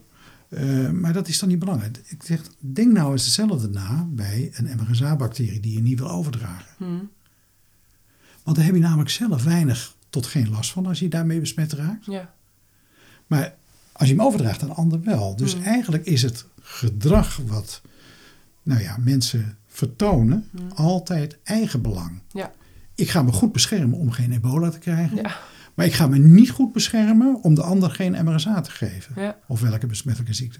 Ja. Of COVID in dit geval. Hmm, Nou, dat, dat heb je in de loop der jaren wel zien ontwikkelen. Ja. Eh, er blijven altijd mensen tegen en anders gedragen. Maar dat is wel veel minder geworden. Men is veel bewuster geworden. En daarom zeg ik ook wel eens goed. Ja, hè, Cruijff zou zeggen, elk voordeel heeft een nadeel. Zeker. Of een nadeel heeft een voordeel, Ja. hoe je het noemen wil. Eh, we zijn wel allemaal door die hele COVID-epidemie, hmm, pandemie, wel bewuster geworden van hoe we met elkaar omgaan. hmm. Nou, en dat wordt tot in het extreme doorgevoerd. Dat geen handje op een podium Ja. geven of... eh, eh, of Nou, ik kan me voorstellen. Hè, ik, het ik- wordt wat spastischer. ja, ik kan me voorstellen dat er dus in het vervolg sporters zijn die. Hè, dat het helemaal niet. Hè, het gaat niet, dan niet om COVID, maar ieder ander virus of bacterie. Als ze dus de week daarna eh, nog een belangrijke evenement hebben staan. Dat ze dan denken van nou, laat, laat maar zitten. En eh, ik, ik zie voorlopig geen mogelijkheid om mijn hand te wassen. Ik heb liever geen hand en we doen even een box of zo. Ja, ja, ik kan me voorstellen dat die, dat die trend hè, gaat. eh, Dat, dat ga Gaat- je ook krijgen. dat je Nou, dat gaat kijk, krijgen. Maar aan de andere kant, vanuit gewoon de historie, vanuit Hmm. eh, vroeger, contact tussen mensen hoort er ook bij. Dus ja, ik, ik ben heel benieuwd waar het heen gaat. Misschien in, in wel de een hele- Japanse vorm. Maken we maar nog een, steeds een buiging. Ja, Ik precies. bedoel, zij ja. geven ook geen handen. Precies. Ja, dus ja, dat zit daar ook in, echt zit in de cultuur het zit in hun natuurlijk. cultuur, ja. Ja. En of dat nou ooit geweest is uit hygiënische oogpunt. Of dat er allerlei andere dingen, dat weet ik niet. Ik ben Ja. Mhm. geen Japan kennen wat dat er gaat. Eh, Dat je elkaar niet mag aanraken, dus ook geen hand mag geven. Nou ja, goed. In Ja. sommige eh, islamitische eh, culturen mag je ook geen hand aan de vrouw, weet ik veel wat. Nou, dat soort dingen allemaal. Nou, heeft dat nou, is dat nou terug te voeren op een stukje hygiëne? Hè? Of heeft dat andere Precies. betekenis? Ja, want we hebben natuurlijk ook een bepaalde mate van blootstelling aan bacteriën en virussen Ja, nodig. Nodig, ja, precies. Ja, en, en dat vind ik dus ehm, wel heel interessant. Hoe, wa- waar ligt dan een beetje die scheidslijn? Dus eh, kijk, te veel is natuurlijk niet goed. ons Eh, immuunapparaat heeft gewoon triggers nodig. Ja, En dat betekent dat wat we in de buitenwereld allemaal oppikken aan bacteriën en, en virussen en noem maar op. Ja, die worden aangeboden aan het immuunapparaat. En die zegt van, hé, hey, die ken ik al, die is uh, Ja. die ken ik nog niet, moet wat nieuws maken. Eh, en dat is het hele proces. Dus, Ja, waarom, waarom noemen we kinderziekte kinderziektes? Omdat je die als kind krijgt. En dat zijn heftige ziektebeelden. Daarom hebben we ook vaccins. Daar komen we misschien zo nog op. ja, zeker. Ehm, die maak je door. Hè, en, en dan ben je, voor je, laten we zeggen, de rest van je leven immuun daartegen. Hmm. Want het immuunapparaat is zo getriggerd geweest. En die heeft al klaar liggen Ja. op het moment dat ik daar een tweede keer tegenaan kom. En daar kom je ook tegenaan. Ja. Ik bedoel, al die kinderziektes maak je gewoon als volwassene. Daar word je mee besmet. Ja, Als jouw eh, kind mazelen heeft, nu word je voor geva- gevaccineerd, krijg je als ouder krijg je ook een beetje mazelenvirus binnen. Dus je raakt daarmee besmet. Alleen het komt niet verder tot een infectie, omdat het immuunapparaat zegt van hupsakee, ja, eruit. Nou, dat is ja, een onderdeel van het leven. ja Klaar. precies. Maar terug even komen op, op de sporters en Ja. dat die ziek worden en snel herstellen. En, en, Ja, sneller eh, ziek worden, denk ik, vanwege dus die, Ja, dat, die zit- balans. maar dus wat- ook sneller herstellen. sneller herstellen. Maar er zit nog wat anders bij. Is de druk die de sporter heeft om van wedstrijd naar wedstrijd naar wedstrijd te Ja, gaan. en stuk. daar te, ja, maar ook de blootstelling lichamelijk om dat te doen. En dan, ik heb, bedoel- je- dan bedoel je het reizen, de vliegtuigen, Nee, de maar andere ook de culturen. wedstrijden. Kijk, kijk, als ik naar het schaatsen kijk. Hè, ik weet nog wel, dat is een van mijn inspiratiebronnen om te gaan schaatsen ooit. Hmm. Eh, dat ik op de radio hoorde dat in 61 eh, Henk van der Grift wereldkampioen werd. Ja, En eh, nou ja, tv hadden wij niet. Dus al ongetwijfeld zullen er tv-beelden van geweest zijn. heb ik niet gezien. Maar in 63 hadden we dat wel. En de LFC toch alleen in Paping. Ja. Kan ik me nog Ja. heel goed herinneren. Uit je, jouw omgeving ook, Papendrecht toch? Daar, uit de buurt? Nee, Oh, nee, niet. nee, nee, nee, Rei- Reinier Paping eh, komt uit Ja. Overijssel geloof ik. Ja, precies. Ja, nee, nee, nee, nee, nee, nee. Er was geen Fries, er was geen Zuid-Hollander of Nee. Noord-Hollander. Nee. Maar ehm, dat vond ik zo mooi Ja. om dat te zien. En toen dacht ik, als er nog eens een keer een LSD kom, ga ik het doen. Ik kon helemaal niet schaatsen, ik had geen schaatsen, niks. Maar toen was ik elf. Dus toen, die gedachte heeft altijd gespeeld. In 79 kwam er ijs en hadden we bijna een LSD-tocht. Nou, ik op de rotte krabbelen en ik had noren en nou, dat voor geen kanten. Dus tot 85 moesten we wachten. Nu kwam die. Ik was ook de eerste in Rotterdam die een, ik was geen lid van de Elfsteden, die een kaartje had. Oh ja, Ik had 14 uur voor eh, de VVV gelegen om dat te bemachtigen. En ik zeg altijd tussen, tussen Leeuwarden en Sneek heb ik leren schaatsen. Want toen kon ik, bleef mijn hand op mijn rug liggen. De rest Mm. heb ik gewoon, ja, gewoon doorge, tot ik weer terug in Leeuwarden was. En dacht van nou, ik heb hem eh, binnen. ja, En, knap, want dat, Ja. doen, dat doen niet heel veel mensen hierna. Nee, maar en dat is een beetje het voorbeeld. Ik heb dan Ja. ergens een moment gehad van schaatsen. LSD toch gezien, dat heeft zo'n indruk op mij gemaakt. Als die komt, doe ik hem. Maar als die dan ook komt, dan doe ik hem ook. Mhm. Want dat heb ik mezelf beloofd. Ja, Niemand weet het meer. Van hé, hey, je hebt toen gezegd, Ja. dus je moet nu aan de bak. Nee, dat, dat leg ik mezelf dan op. En dan doe ik dat ook en dan lukt dat. En dat doe ik nu met langlaufen. En eh, zo wilde ik ooit een keer een marathon lopen. Nou, die heb ik gelopen in Rotterdam. ja, Dus, mooi. eh, dus eh, zo, en dat bedoel ik eigenlijk, het zijn geen impulsen op het moment om het te doen. Dus er gaat altijd iets aan vooraf, Mhm. Wat op een gegeven moment leidt om dat te doen. Ja, En dat is met mijn opleiding gegaan, ja, eigenlijk mijn hele leven doe ik dat zo. ja. ja, dus als ik dan vraag van in welke momenten heb je ook courage hè, gekend, eh, courage, moed, doorzettingsvermogen, dan, dan is het eigenlijk een beetje vanzelfsprekendheid. Ja. Ik denk ook wel een stukje mentaliteit wat eh, mensen over het algemeen meer hadden vroeger in mijn beleving. Als ik zo'n beetje hè, mijn ouders en familie en hoe dat ja, vroeger ja, op de een of andere manier ja, zie ik dat zo. Eh, er zijn nu natuurlijk ook heel veel mensen met, met karakter en, en, en doorzettingsvermogen, et cetera. Ja. Maar ik denk dat, dat het vroeger meer mentaliteit was. Vroeger zei je een afspraak minder snel af. Vroeger Ja. was, was de mentaliteit van de mensen over het algemeen gewoon met meer moraal. Maar goed, dat is mijn, eh, mijn eh, zienswijze. Ehm, er zijn dus momenten van courage geweest dat je, dat je dacht van nou, ik heb het mezelf beloofd, dat ga ik dan doen ook. Ja. En hè, terwijl het makkelijker is om, om het niet te doen. En, en, Die en- momenten ken ik wel hoor, onderweg. ja, En ik denk wel, precies. daar ben in godsnaam mee bezig. Precies, ja. ja, dat herken ik ook wel. Dat Nee, heb ik dat ook denk- veel gehad, ja. Ja, dat, Ja. maar dat, ja, maar, En dan daar De doorheen beloning- komen is het mooie, ja. ja. maar de beloning ligt toch, ondanks het feit dat je nog helemaal niet weet wat die beloning is. En dat Ja. bedoel ik niet 1, 2, 3 worden. Maar het volbrengen, Zeker. de genoegdoening Ja. die je dan hebt. Precies, het onder de douche staan daarna. Ja, Exact, Ja. dat is het. ja. ja. Dat is het Meer gewoon. heb je niet nodig. Meer heb je dus niet nodig. Nee. En, en eh, nou ja, daarom is zeg maar dit, dit bekertje wat ik hier ja, heb staan. precies, Dat, wat we hier hebben dat staan. was de ja. eerste, eerste eh, kampioenschappen die georganiseerd werden voor schoolturnen. Dat is 1970. Ja, Nou, ik was de eerste die hem won in Rotterdam. Dat is Ja. deze beker. Je ziet hoe klein ze eh, toen nog waren. Het Ja. was een hele grote beker voor die tijd. ja, ik weet het. Ja. Mijn want- vader heeft want ook dit soort die, van die bekertjes kleine staan. dingetjes allemaal, die heb ik allemaal nog. Eh, maar deze is wel een inspiratiebron voor mij geweest om zeg maar het turnen nog wat serieuzer te gaan doen. En nou ja, daar heb ik al iets over gezegd. Ja. En dat heb ik ook altijd. En dat is ook een, een individuele sport. Ik ben geen teamsporter. Eh, want als ik naar, dan denk ik ja. Dat, dat had ik al op de middelbare school. Dan gingen we volleyballen. Nou, ik was altijd de laatste die gekozen werd, omdat je de kleinste was. Ja. Eh, maar waar ik absoluut niet tegen kan, daar ben ik ook geen teamsporter. eh, als ik kritiek krijg Hm.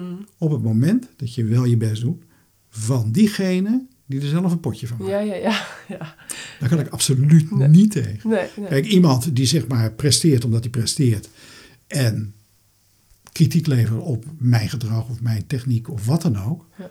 Ja, dat kun je ervaren als een opbouwende kritiek, dat je dat beter moet doen. Maar, Ja. maar goed, nou praat ik wel terug eh, naar de middelbare school, dus je was allemaal puber, dus dat, dat Mhm. ging allemaal anders. Maar ik kon er absoluut niet tegen, Nee. dus ik was geen, geen, geen teamsporter. nee. Dus ik ging atletiek doen. Ik Ja. wilde graag een tienkamper worden. Eh, met turnen ben je eigenlijk een zeskamper. Ik vind het geweldig wat, wat, Ja. wat Jury van Gelder en op de ringen en, Ja. en eh, hoe heet die, Epke ja. eh, Maar het is maar één toestel. Hm. Ik wil niet zeggen dat hij op die andere toestellen niks kan. Hm. Maar hij kan geen zeskamp draaien. Ja. Dus dat, dat specialis- specialisme en, en zeg maar, ik vind dat je als je een sport doet, moet je, dat is mijn mening, meerdere facetten doen. ja. Baanwielrennen, wegwielrennen. Exact. Nou ja, Ja. ik, nou ja daar is, hoe heet die, eh, onze, nou, eh, ik ben gelijk zijn Ja, Mathieu van der Poel? Mathieu van der. Poel is natuurlijk daar een groot voorbeeld. Ik bedoel, die kan in alle disciplines, op de baan heb ik hem nog nooit gezien, ik weet niet of hij Nee, dat kan, nee, maar eh, ik heb ooit wel eens Zal die keer... kunnen hoor, maar eh, hij heeft niet. Nou, ik hoorde ooit een keer iemand die goed kon fietsen en een keer de baan op ging. En die, nou, jij zit er voor je zeeziek op. Dat gaat maar heen en weer en Ja. wat dan ook. Dus, Ja. dus dat, dat moet ook nog... eh, maar ja, goed, we hebben eh, weg- en baanwielrenners. Ja. Denk maar aan de Peter Post bijvoorbeeld. Ja, ja, zeker. En, Met jouw tijd, ja. Ja, ja. Ja, ik ben nog bij zijn afscheid geweest. Ik mocht nog springen in, Oh, in Ahoy. Ja, ja, ja, wat leuk, ja. Ja, schiet me nou ineens te binnen, maar Ja, ja. Ik- ja in Ahoy inderdaad. Toen was het 72. zesdaagse van Ahoy. Ja, En Toen ben ik ja, binnen gereden. Ja, een koetsachtig ding, weet ik niet meer. Maar Nee. goed, ehm, ja, nee, dat- dan vind ik de, de complete sport. Kijk, een 100 meter sprint om naar te kijken vind ik, vind ik eh, geweldig. En als Mm. een, een DAF eh, eh, Schippers. Die 200 meter doen, je ziet het laatste stuk Ja. nog. Dat is prachtig. Maar Ja. toen ze een zevenkamp deed, vond ik haar veel meer een atleet. Nou, en dan ben je natuurlijk ook nog gaan langlopen. En. Dus wat dat betreft heb je niet de meest makkelijke sporten altijd gedaan. Het zijn natuurlijk de sporten Wel die je hebt technisch, gedaan. ja, maar je moet het alleen doen. Ja, maar het zijn natuurlijk allemaal, eh, behoren ze toch wel tot de top 10 zwaarste sporten van de wereld. Dat vind ik dan zou zelf kunnen. Ah, ook al... ja. Wielrennen niet, dat heb ik nooit gedaan. Nee. Nee, Nee. nou goed, die staat er ook zeker eh, bij de top 3. Ja. Maar ehm, Ja, nee, dus dat is wel interessant hè, om, eh, om inderdaad eens na te gaan eh, hoe straks eh, in de sportwereld het na deze pandemie, hoe mensen daarmee omgaan. Komen er gewoon de podiumceremonies met handelschudden terug? Of Ja. ja, ja gewoon ja. Ja. echt wel heel benieuwd. Alles Want komt weer terug. ja, dat heb je toen ook gezegd inderdaad, een- half jaar men- geleden. ja, en men- zo hoort het ook, hè? Vind je Men vervalt, nou voor een deel. Mhm. Men vervalt weer dadelijk gewoon in oude routines. Ja, En men gaat dat weer doen. En Ja. men is dadelijk weer blij. Ik weet niet of daar nou zo blij van ben. Om weer van iedereen drie zoenen te krijgen. Mhm. Maar Ja. dat, eh, dat gaat toch weer gebeuren. En nu kan je zeggen van nou zodra het weg is. Ja we hebben dat contact even niet gehad. Dus dat moeten we weer terug. Nee dat Ja. blijft. ja, Alleen degene die zeggen van nou, eh, ik heb wat doorgemaakt en ik wil dat niet meer. eh, die zal waarschijnlijk die afstand wel gaan bewaren.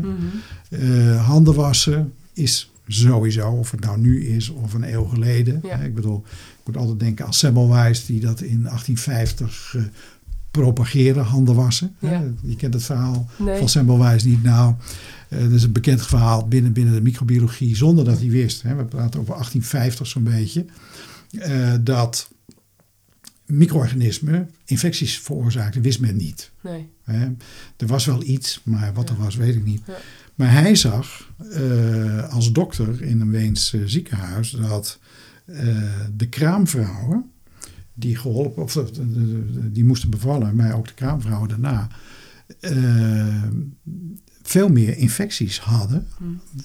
die gezien werden en de bevallingen werden gedaan door de studenten ten opzichte van de afdeling waar de verloskundigen zaten. Ja, En wat gebeurde daar? Ja, dat is heel luguber wat ik nu ga zeggen, maar de, de, de kraamvrouwen die overlij- eh, overleden, die kwamen op de snijzaal terecht, op de sectiekamer, ja, om de anatomie te leren van de studenten.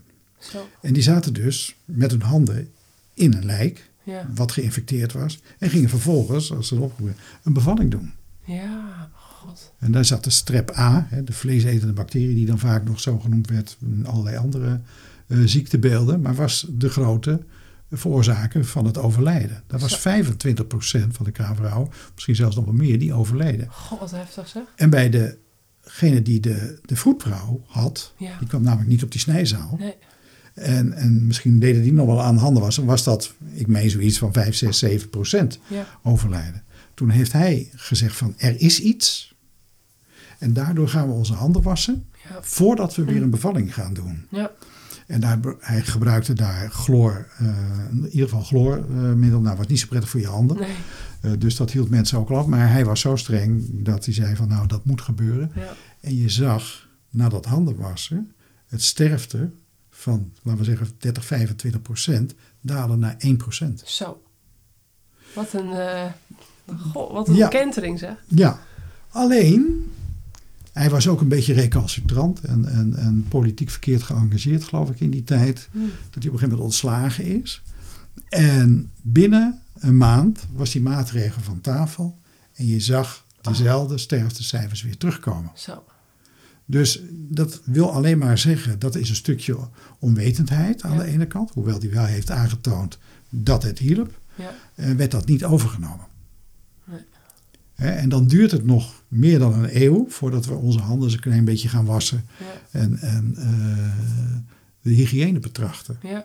Dus ik ben bang. Een eeuw, joh. Ja, dat is een eeuw. Ja, ik bedoel. eh, kijk, Goh, dus we zijn helemaal nog niet zo lang eh, bezig. En nu de laatste twintig jaar, omdat we wat, wat, wat uitbraken hebben gehad van de ziekenhuisbacteriën, om het zo maar te zeggen. Ja. Ja. die overgedragen werden door toch slechte hygiëne, handhygiëne. Ja, en daar precies. wordt op gehamerd. En nou ja, nu, in deze periode gaan we dat doen. Maar Ja. ik geef je op een briefje.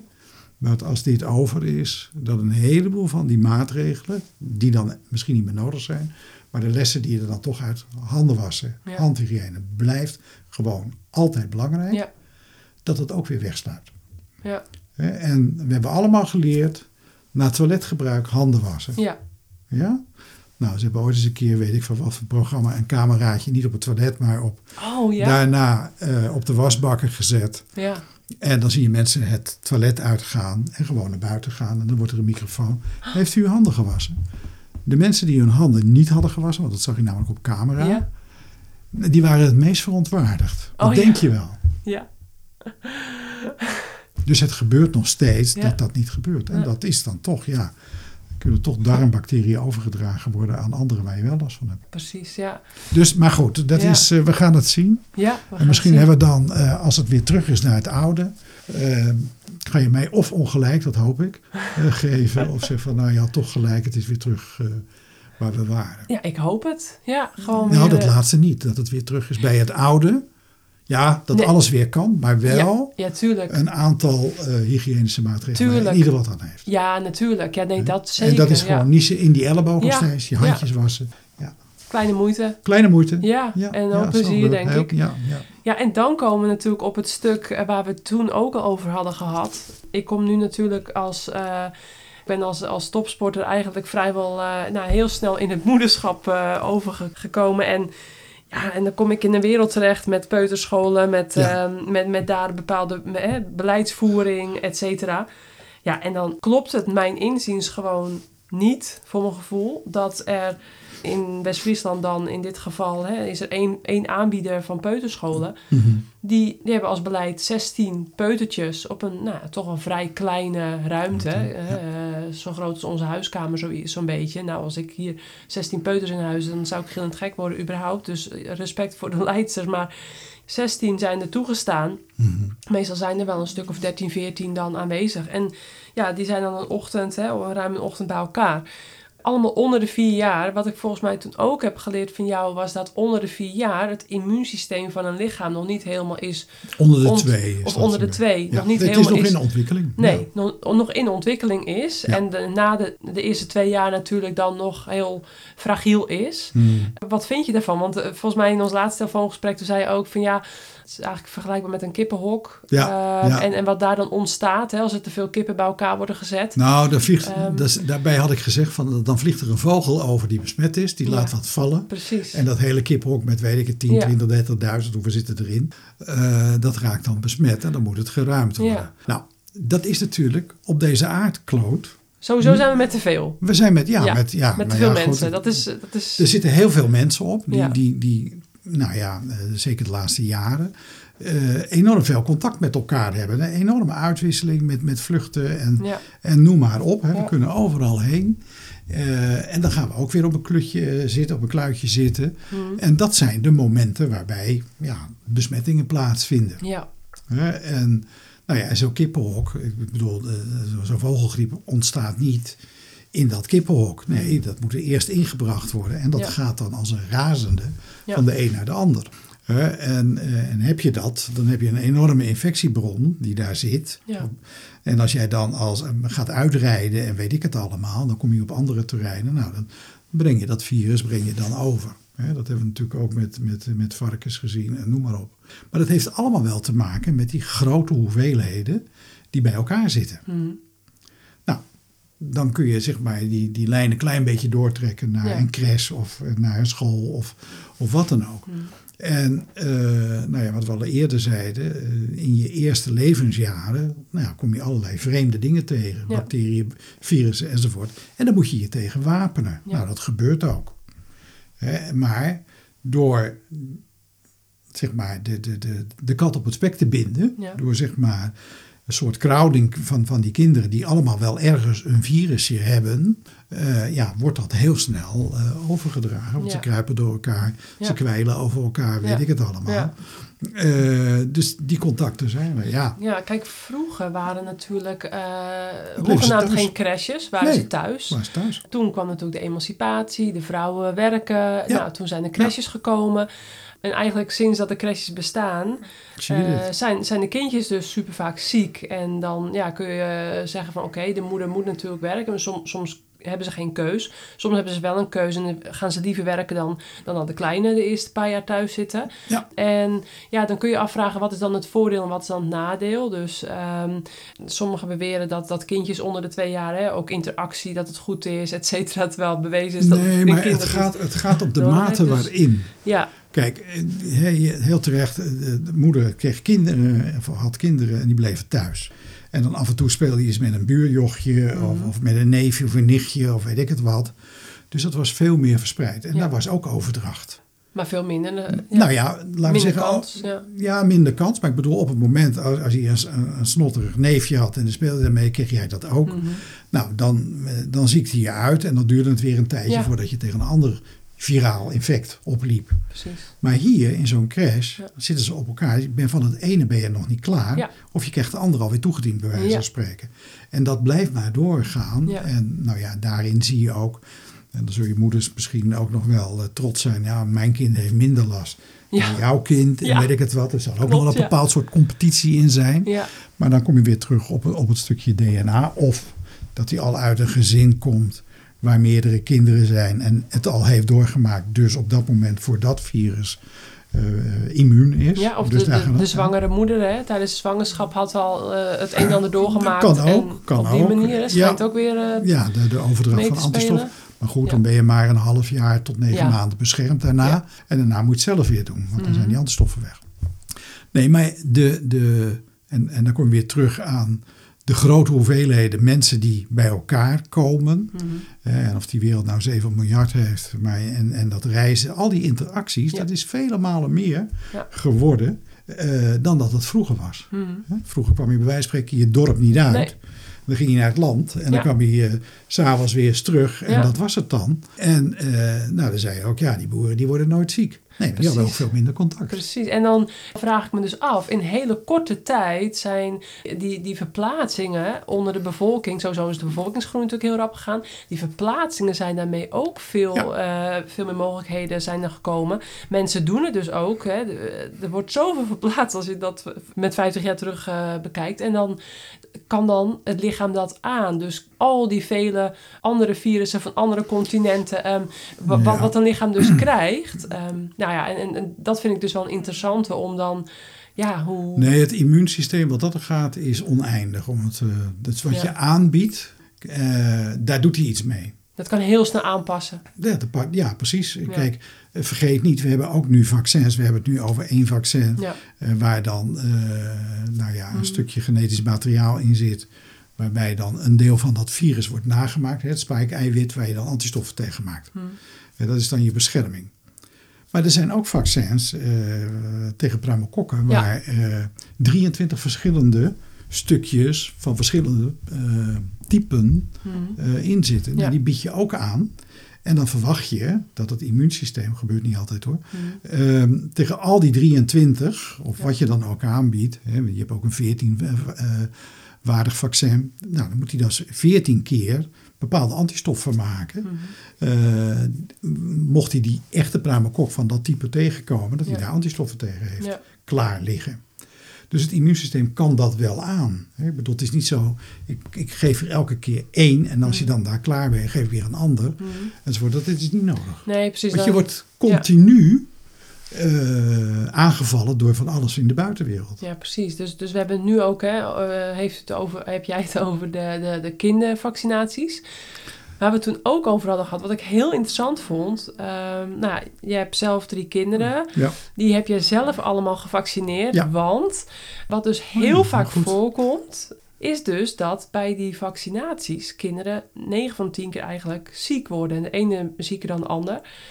Nou, het was mij dus ook opgevallen en dat had ik toen ook gezegd van, nou, die, die vaccinaties worden er binnen één seconde, hè, worden die geïnjecteerd. Ja.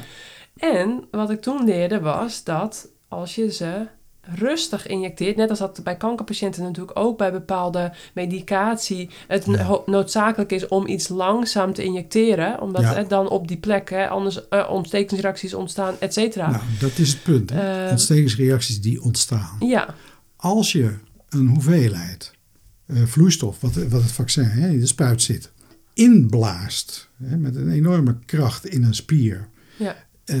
Dan Ja, weet ik niet dat- of het uitmaakt of het in de arm of in het been eh nee, uitmaakt. maakt niet, hè? maakt bij, niet de, zoveel bij uit. de kindjes is het meestal dus in het been. Nee, ja, precies. Dus dan eh, is het trefvlak groter. Ja, Maar de spier is ook eh, wat groter. Maar het gaat erom, als het intramusculair is, hè, dus Ja. als het echt in de spier is, en je blaast dat erin, dan geef je zoveel weefselschade, ja, wat een ontstekingsreactie geeft. En dat zijn die rode beentjes en gezwollen en Ja. pijnlijk en koortsig en weet ik het wat. Ja. Niet dat vaccin. nee, dat... eh, Want als je dat heel rustig inspuit, en het kan zich op dat moment toch een beetje een plek, hè, dus zonder dat je daar weefselschade Ja. eh, veroorzaakt, dan. Kijk, je moet een ontstekingsreactie krijgen op dat vaccin, uiteraard. Mhm. Want ja, je biedt dat aan aan het immuunsysteem, om het zo maar te zeggen, of aan het Mhm. lichaam. Dus daar moet hij iets tegen. Maar als je daarbij ook nog eens een keer eh, die spier verwondt, ja.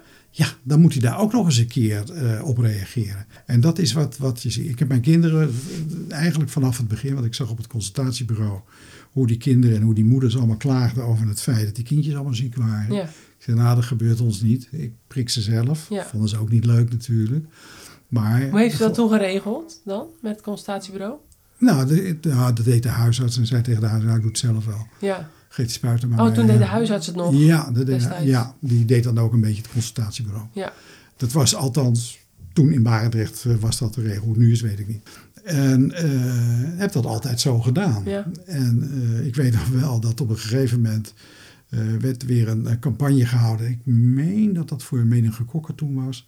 Eh, dat waren de 13 of 14-jarigen, geloof ik. Die Mhm. moesten toen extra spuiten, want er was ook wel ergens een, een uitbraakje geweest. En eh, ik zei, nou, ik neem ik wel mee. Hm. En toen zei hij, ja, we hebben liever dat jij prikt. Dat Oh. op, op, van, nou ja, van baby weten ze dat niet meer, maar op vierjarige en op negenjarige leeftijd konden ze zich dat nog wel herinneren. Ja. Want iedereen had last en zij hadden dus nooit last. Dus Nee. daar gingen ze ook een beetje prat op.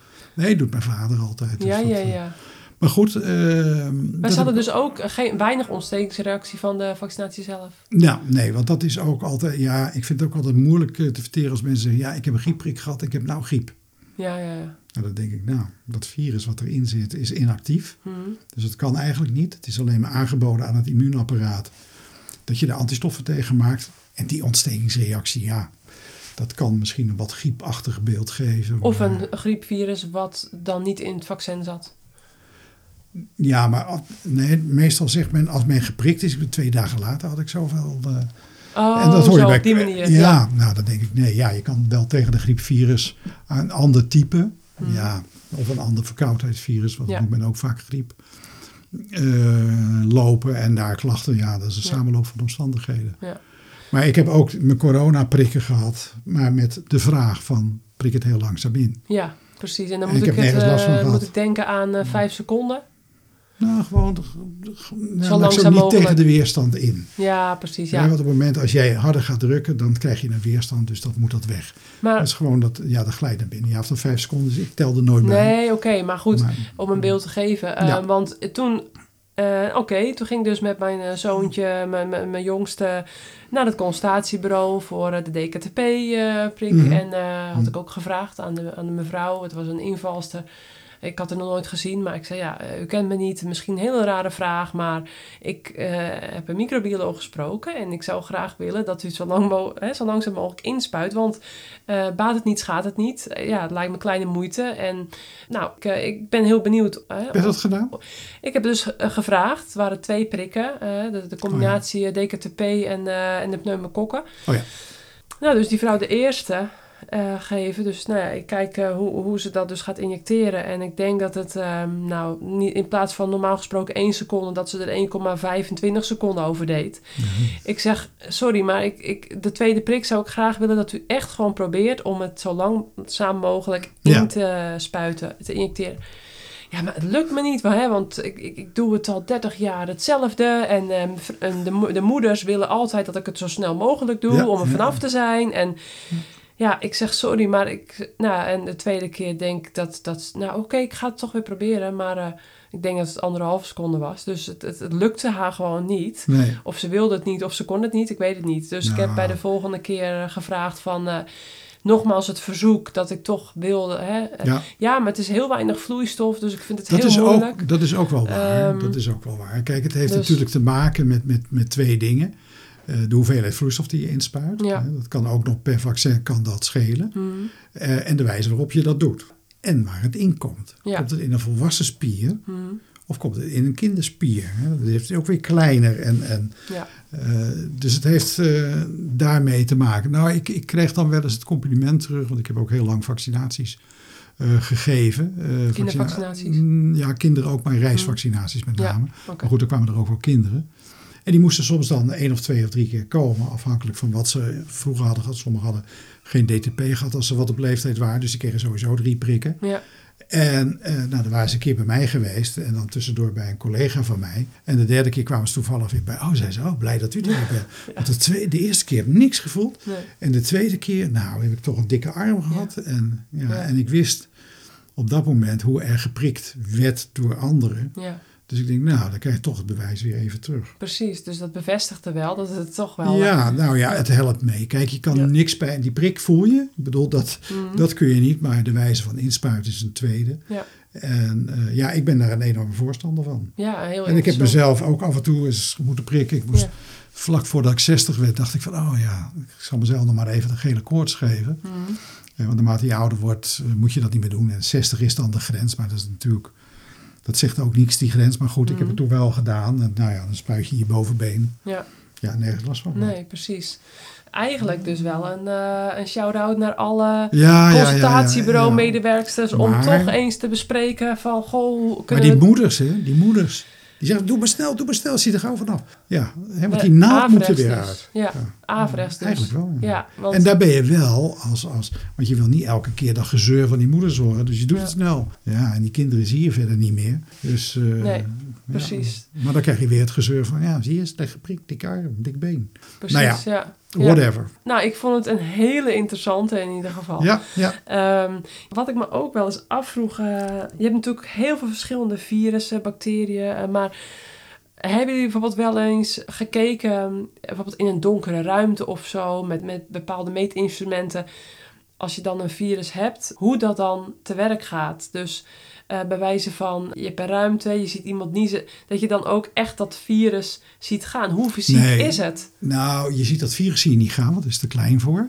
Eh, Maar je ziet wel de druppeltjes. En er is heel veel onderzoek, met name in de jaren 50. Mhm.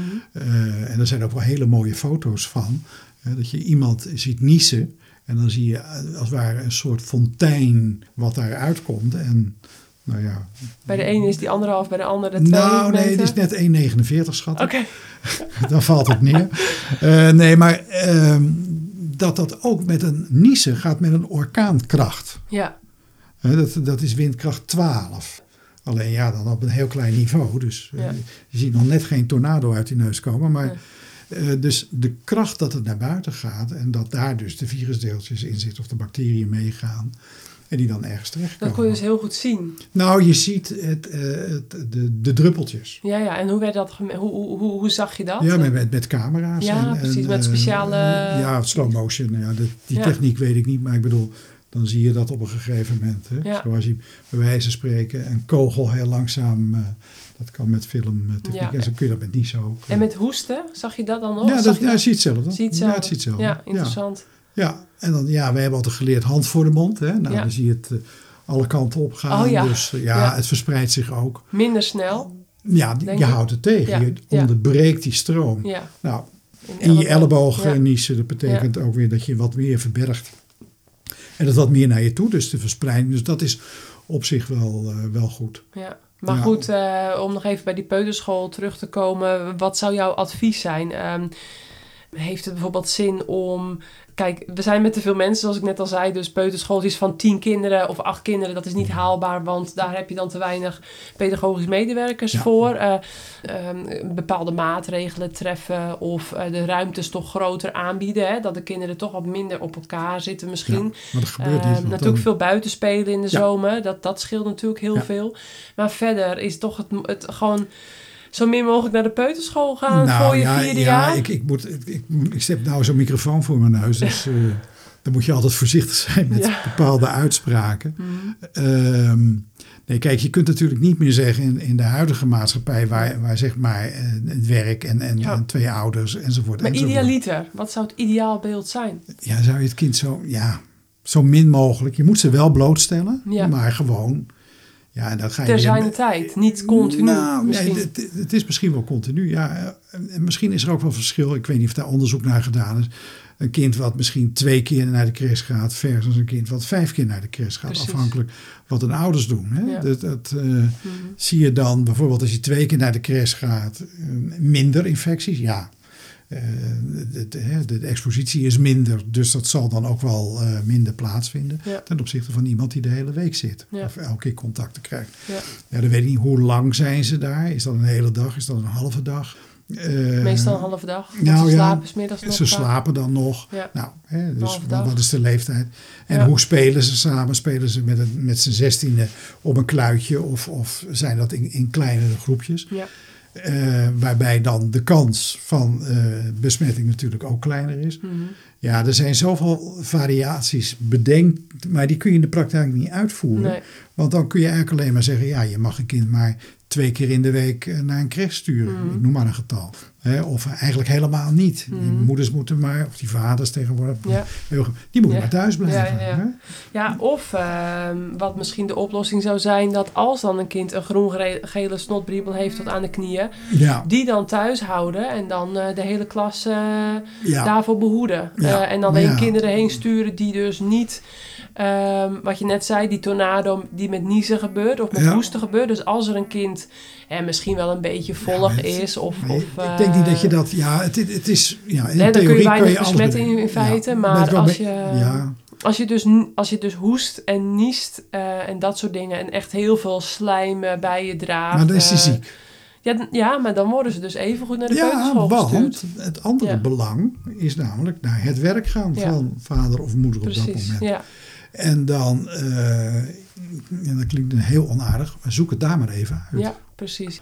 Maar als een kind niet hoest, niet niest, hè, misschien wel iets onder de leden, hè, wel bijvoorbeeld een virus onder de leden heeft, maar dan is die verspreiding in principe Is kleiner. heel klein, toch? Nou, is klein. Ik kan nooit zeggen kleiner, nul, ja. want dat is dan weer afhankelijk van hoe degene die on- ontvankelijk daarvoor is, hoe dicht en hoe lang die daar Ja. dan weer op zit. Ja, Hè, dus ja, er zijn zoveel eh, variaties denkbaar. Kijk, je kan ook niet zeggen in een crash dat je allemaal eh, cubicletjes maakt, 16 eh, hokjes, nee, waar je ze dan allemaal Nee, inzet. Want nee. die interactie wil je ook Ja. graag zien Precies. tussen kinderen. Maar Ja. ja. wanneer je dat dan wel en wanneer je dat niet zou moeten doen.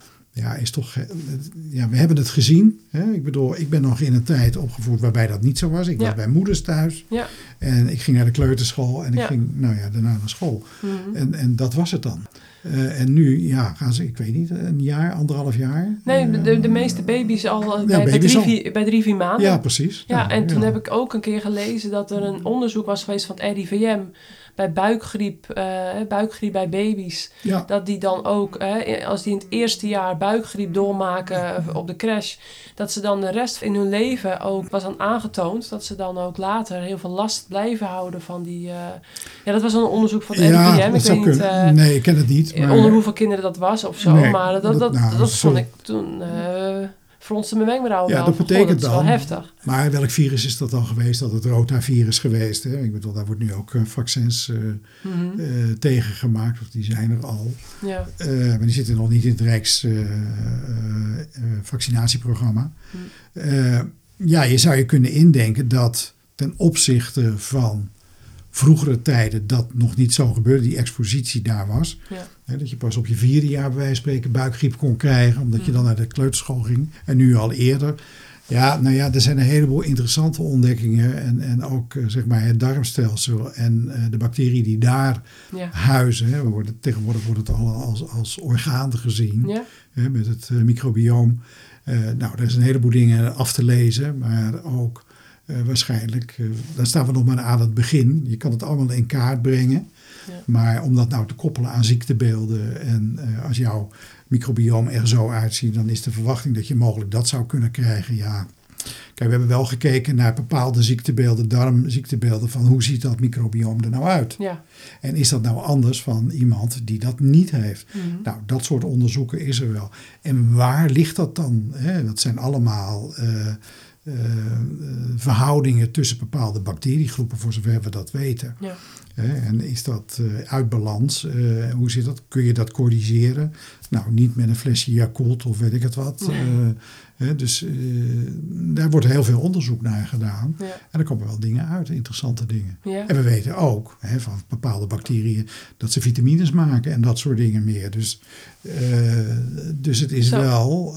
Dat is wel heel, heel interessant. Ja, nee, maar dus, hoe heet dat? Een, een bepaalde, eh, nou ja, laten we zeggen, voedingsstoffen is misschien wat zeg maar. eh, dingen die essentieel zijn, eh, die haal je gewoon uit de darm. Ja, je voedsel ook uiteraard. Maar ook die hele darmflora Ja. is daarbij van belang. Ja, ja, En wat, wat doe je met bijvoorbeeld antibiotica te geven? Nou, dan verstoor je die hele zaak. precies. En dat kan ook wel weer consequenties hebben. ja, ja, Bij de een wat meer, ja, die krijgt diarree. Dus nou ja, prima. Maar het kan best een dusdanige verschuiving dat daardoor die verhouding zo verstoord is dat er een ziektebeeld gaat ontstaan. ja, eh, waarvan je nooit hebt geweten dat dat misschien door die ene keer antibiotica. ja, precies. Nou ja, zo zijn er Ja. zoveel dingen die op elkaar ingrijpen. Ja, En dingen die wij ook doen eh, als, als mens in te grijpen in bepaalde systemen. ja, Waarvan we denken dat dat allemaal goed is en dat we het allemaal weten. ja, precies.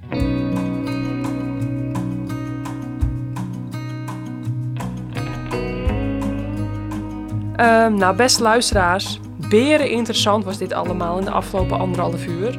Althans, dat vond ik. En ik hoop voor jullie als luisteraars ook. Maar omdat we nog lang niet uitgepraat waren, hebben we deze podcast in twee delen opgeknipt. Om zo de optimale geluidskwaliteit te kunnen waarborgen. Anders werd het bestand namelijk veel te groot. Ja, dus ik zou willen zeggen, schakel snel door naar het vervolg in etappe 13b. En daarin hoor je nog veel meer over onder andere virussen en bacteriën bij kinderen en volwassenen. En dat allemaal ook weer in relatie tot sport en topsport. Ja, en daarin natuurlijk ook nog een, ja, een beetje kort aandacht voor de COVID-19-epidemie. Waar je de mening van Ferdinand hierover kan horen. Met daarbij eh, ook een aantal hele interessante uitspraken, als je het mij vraagt. Ja, dus tot de volgende, etappe 13b.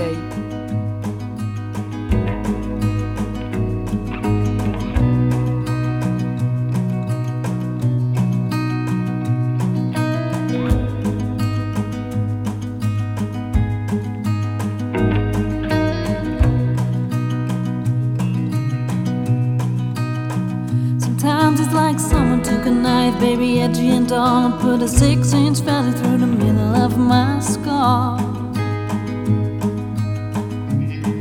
At night I wake up with the sheets soaking wet and a freight train running through the middle of my head, and you can cool my desire.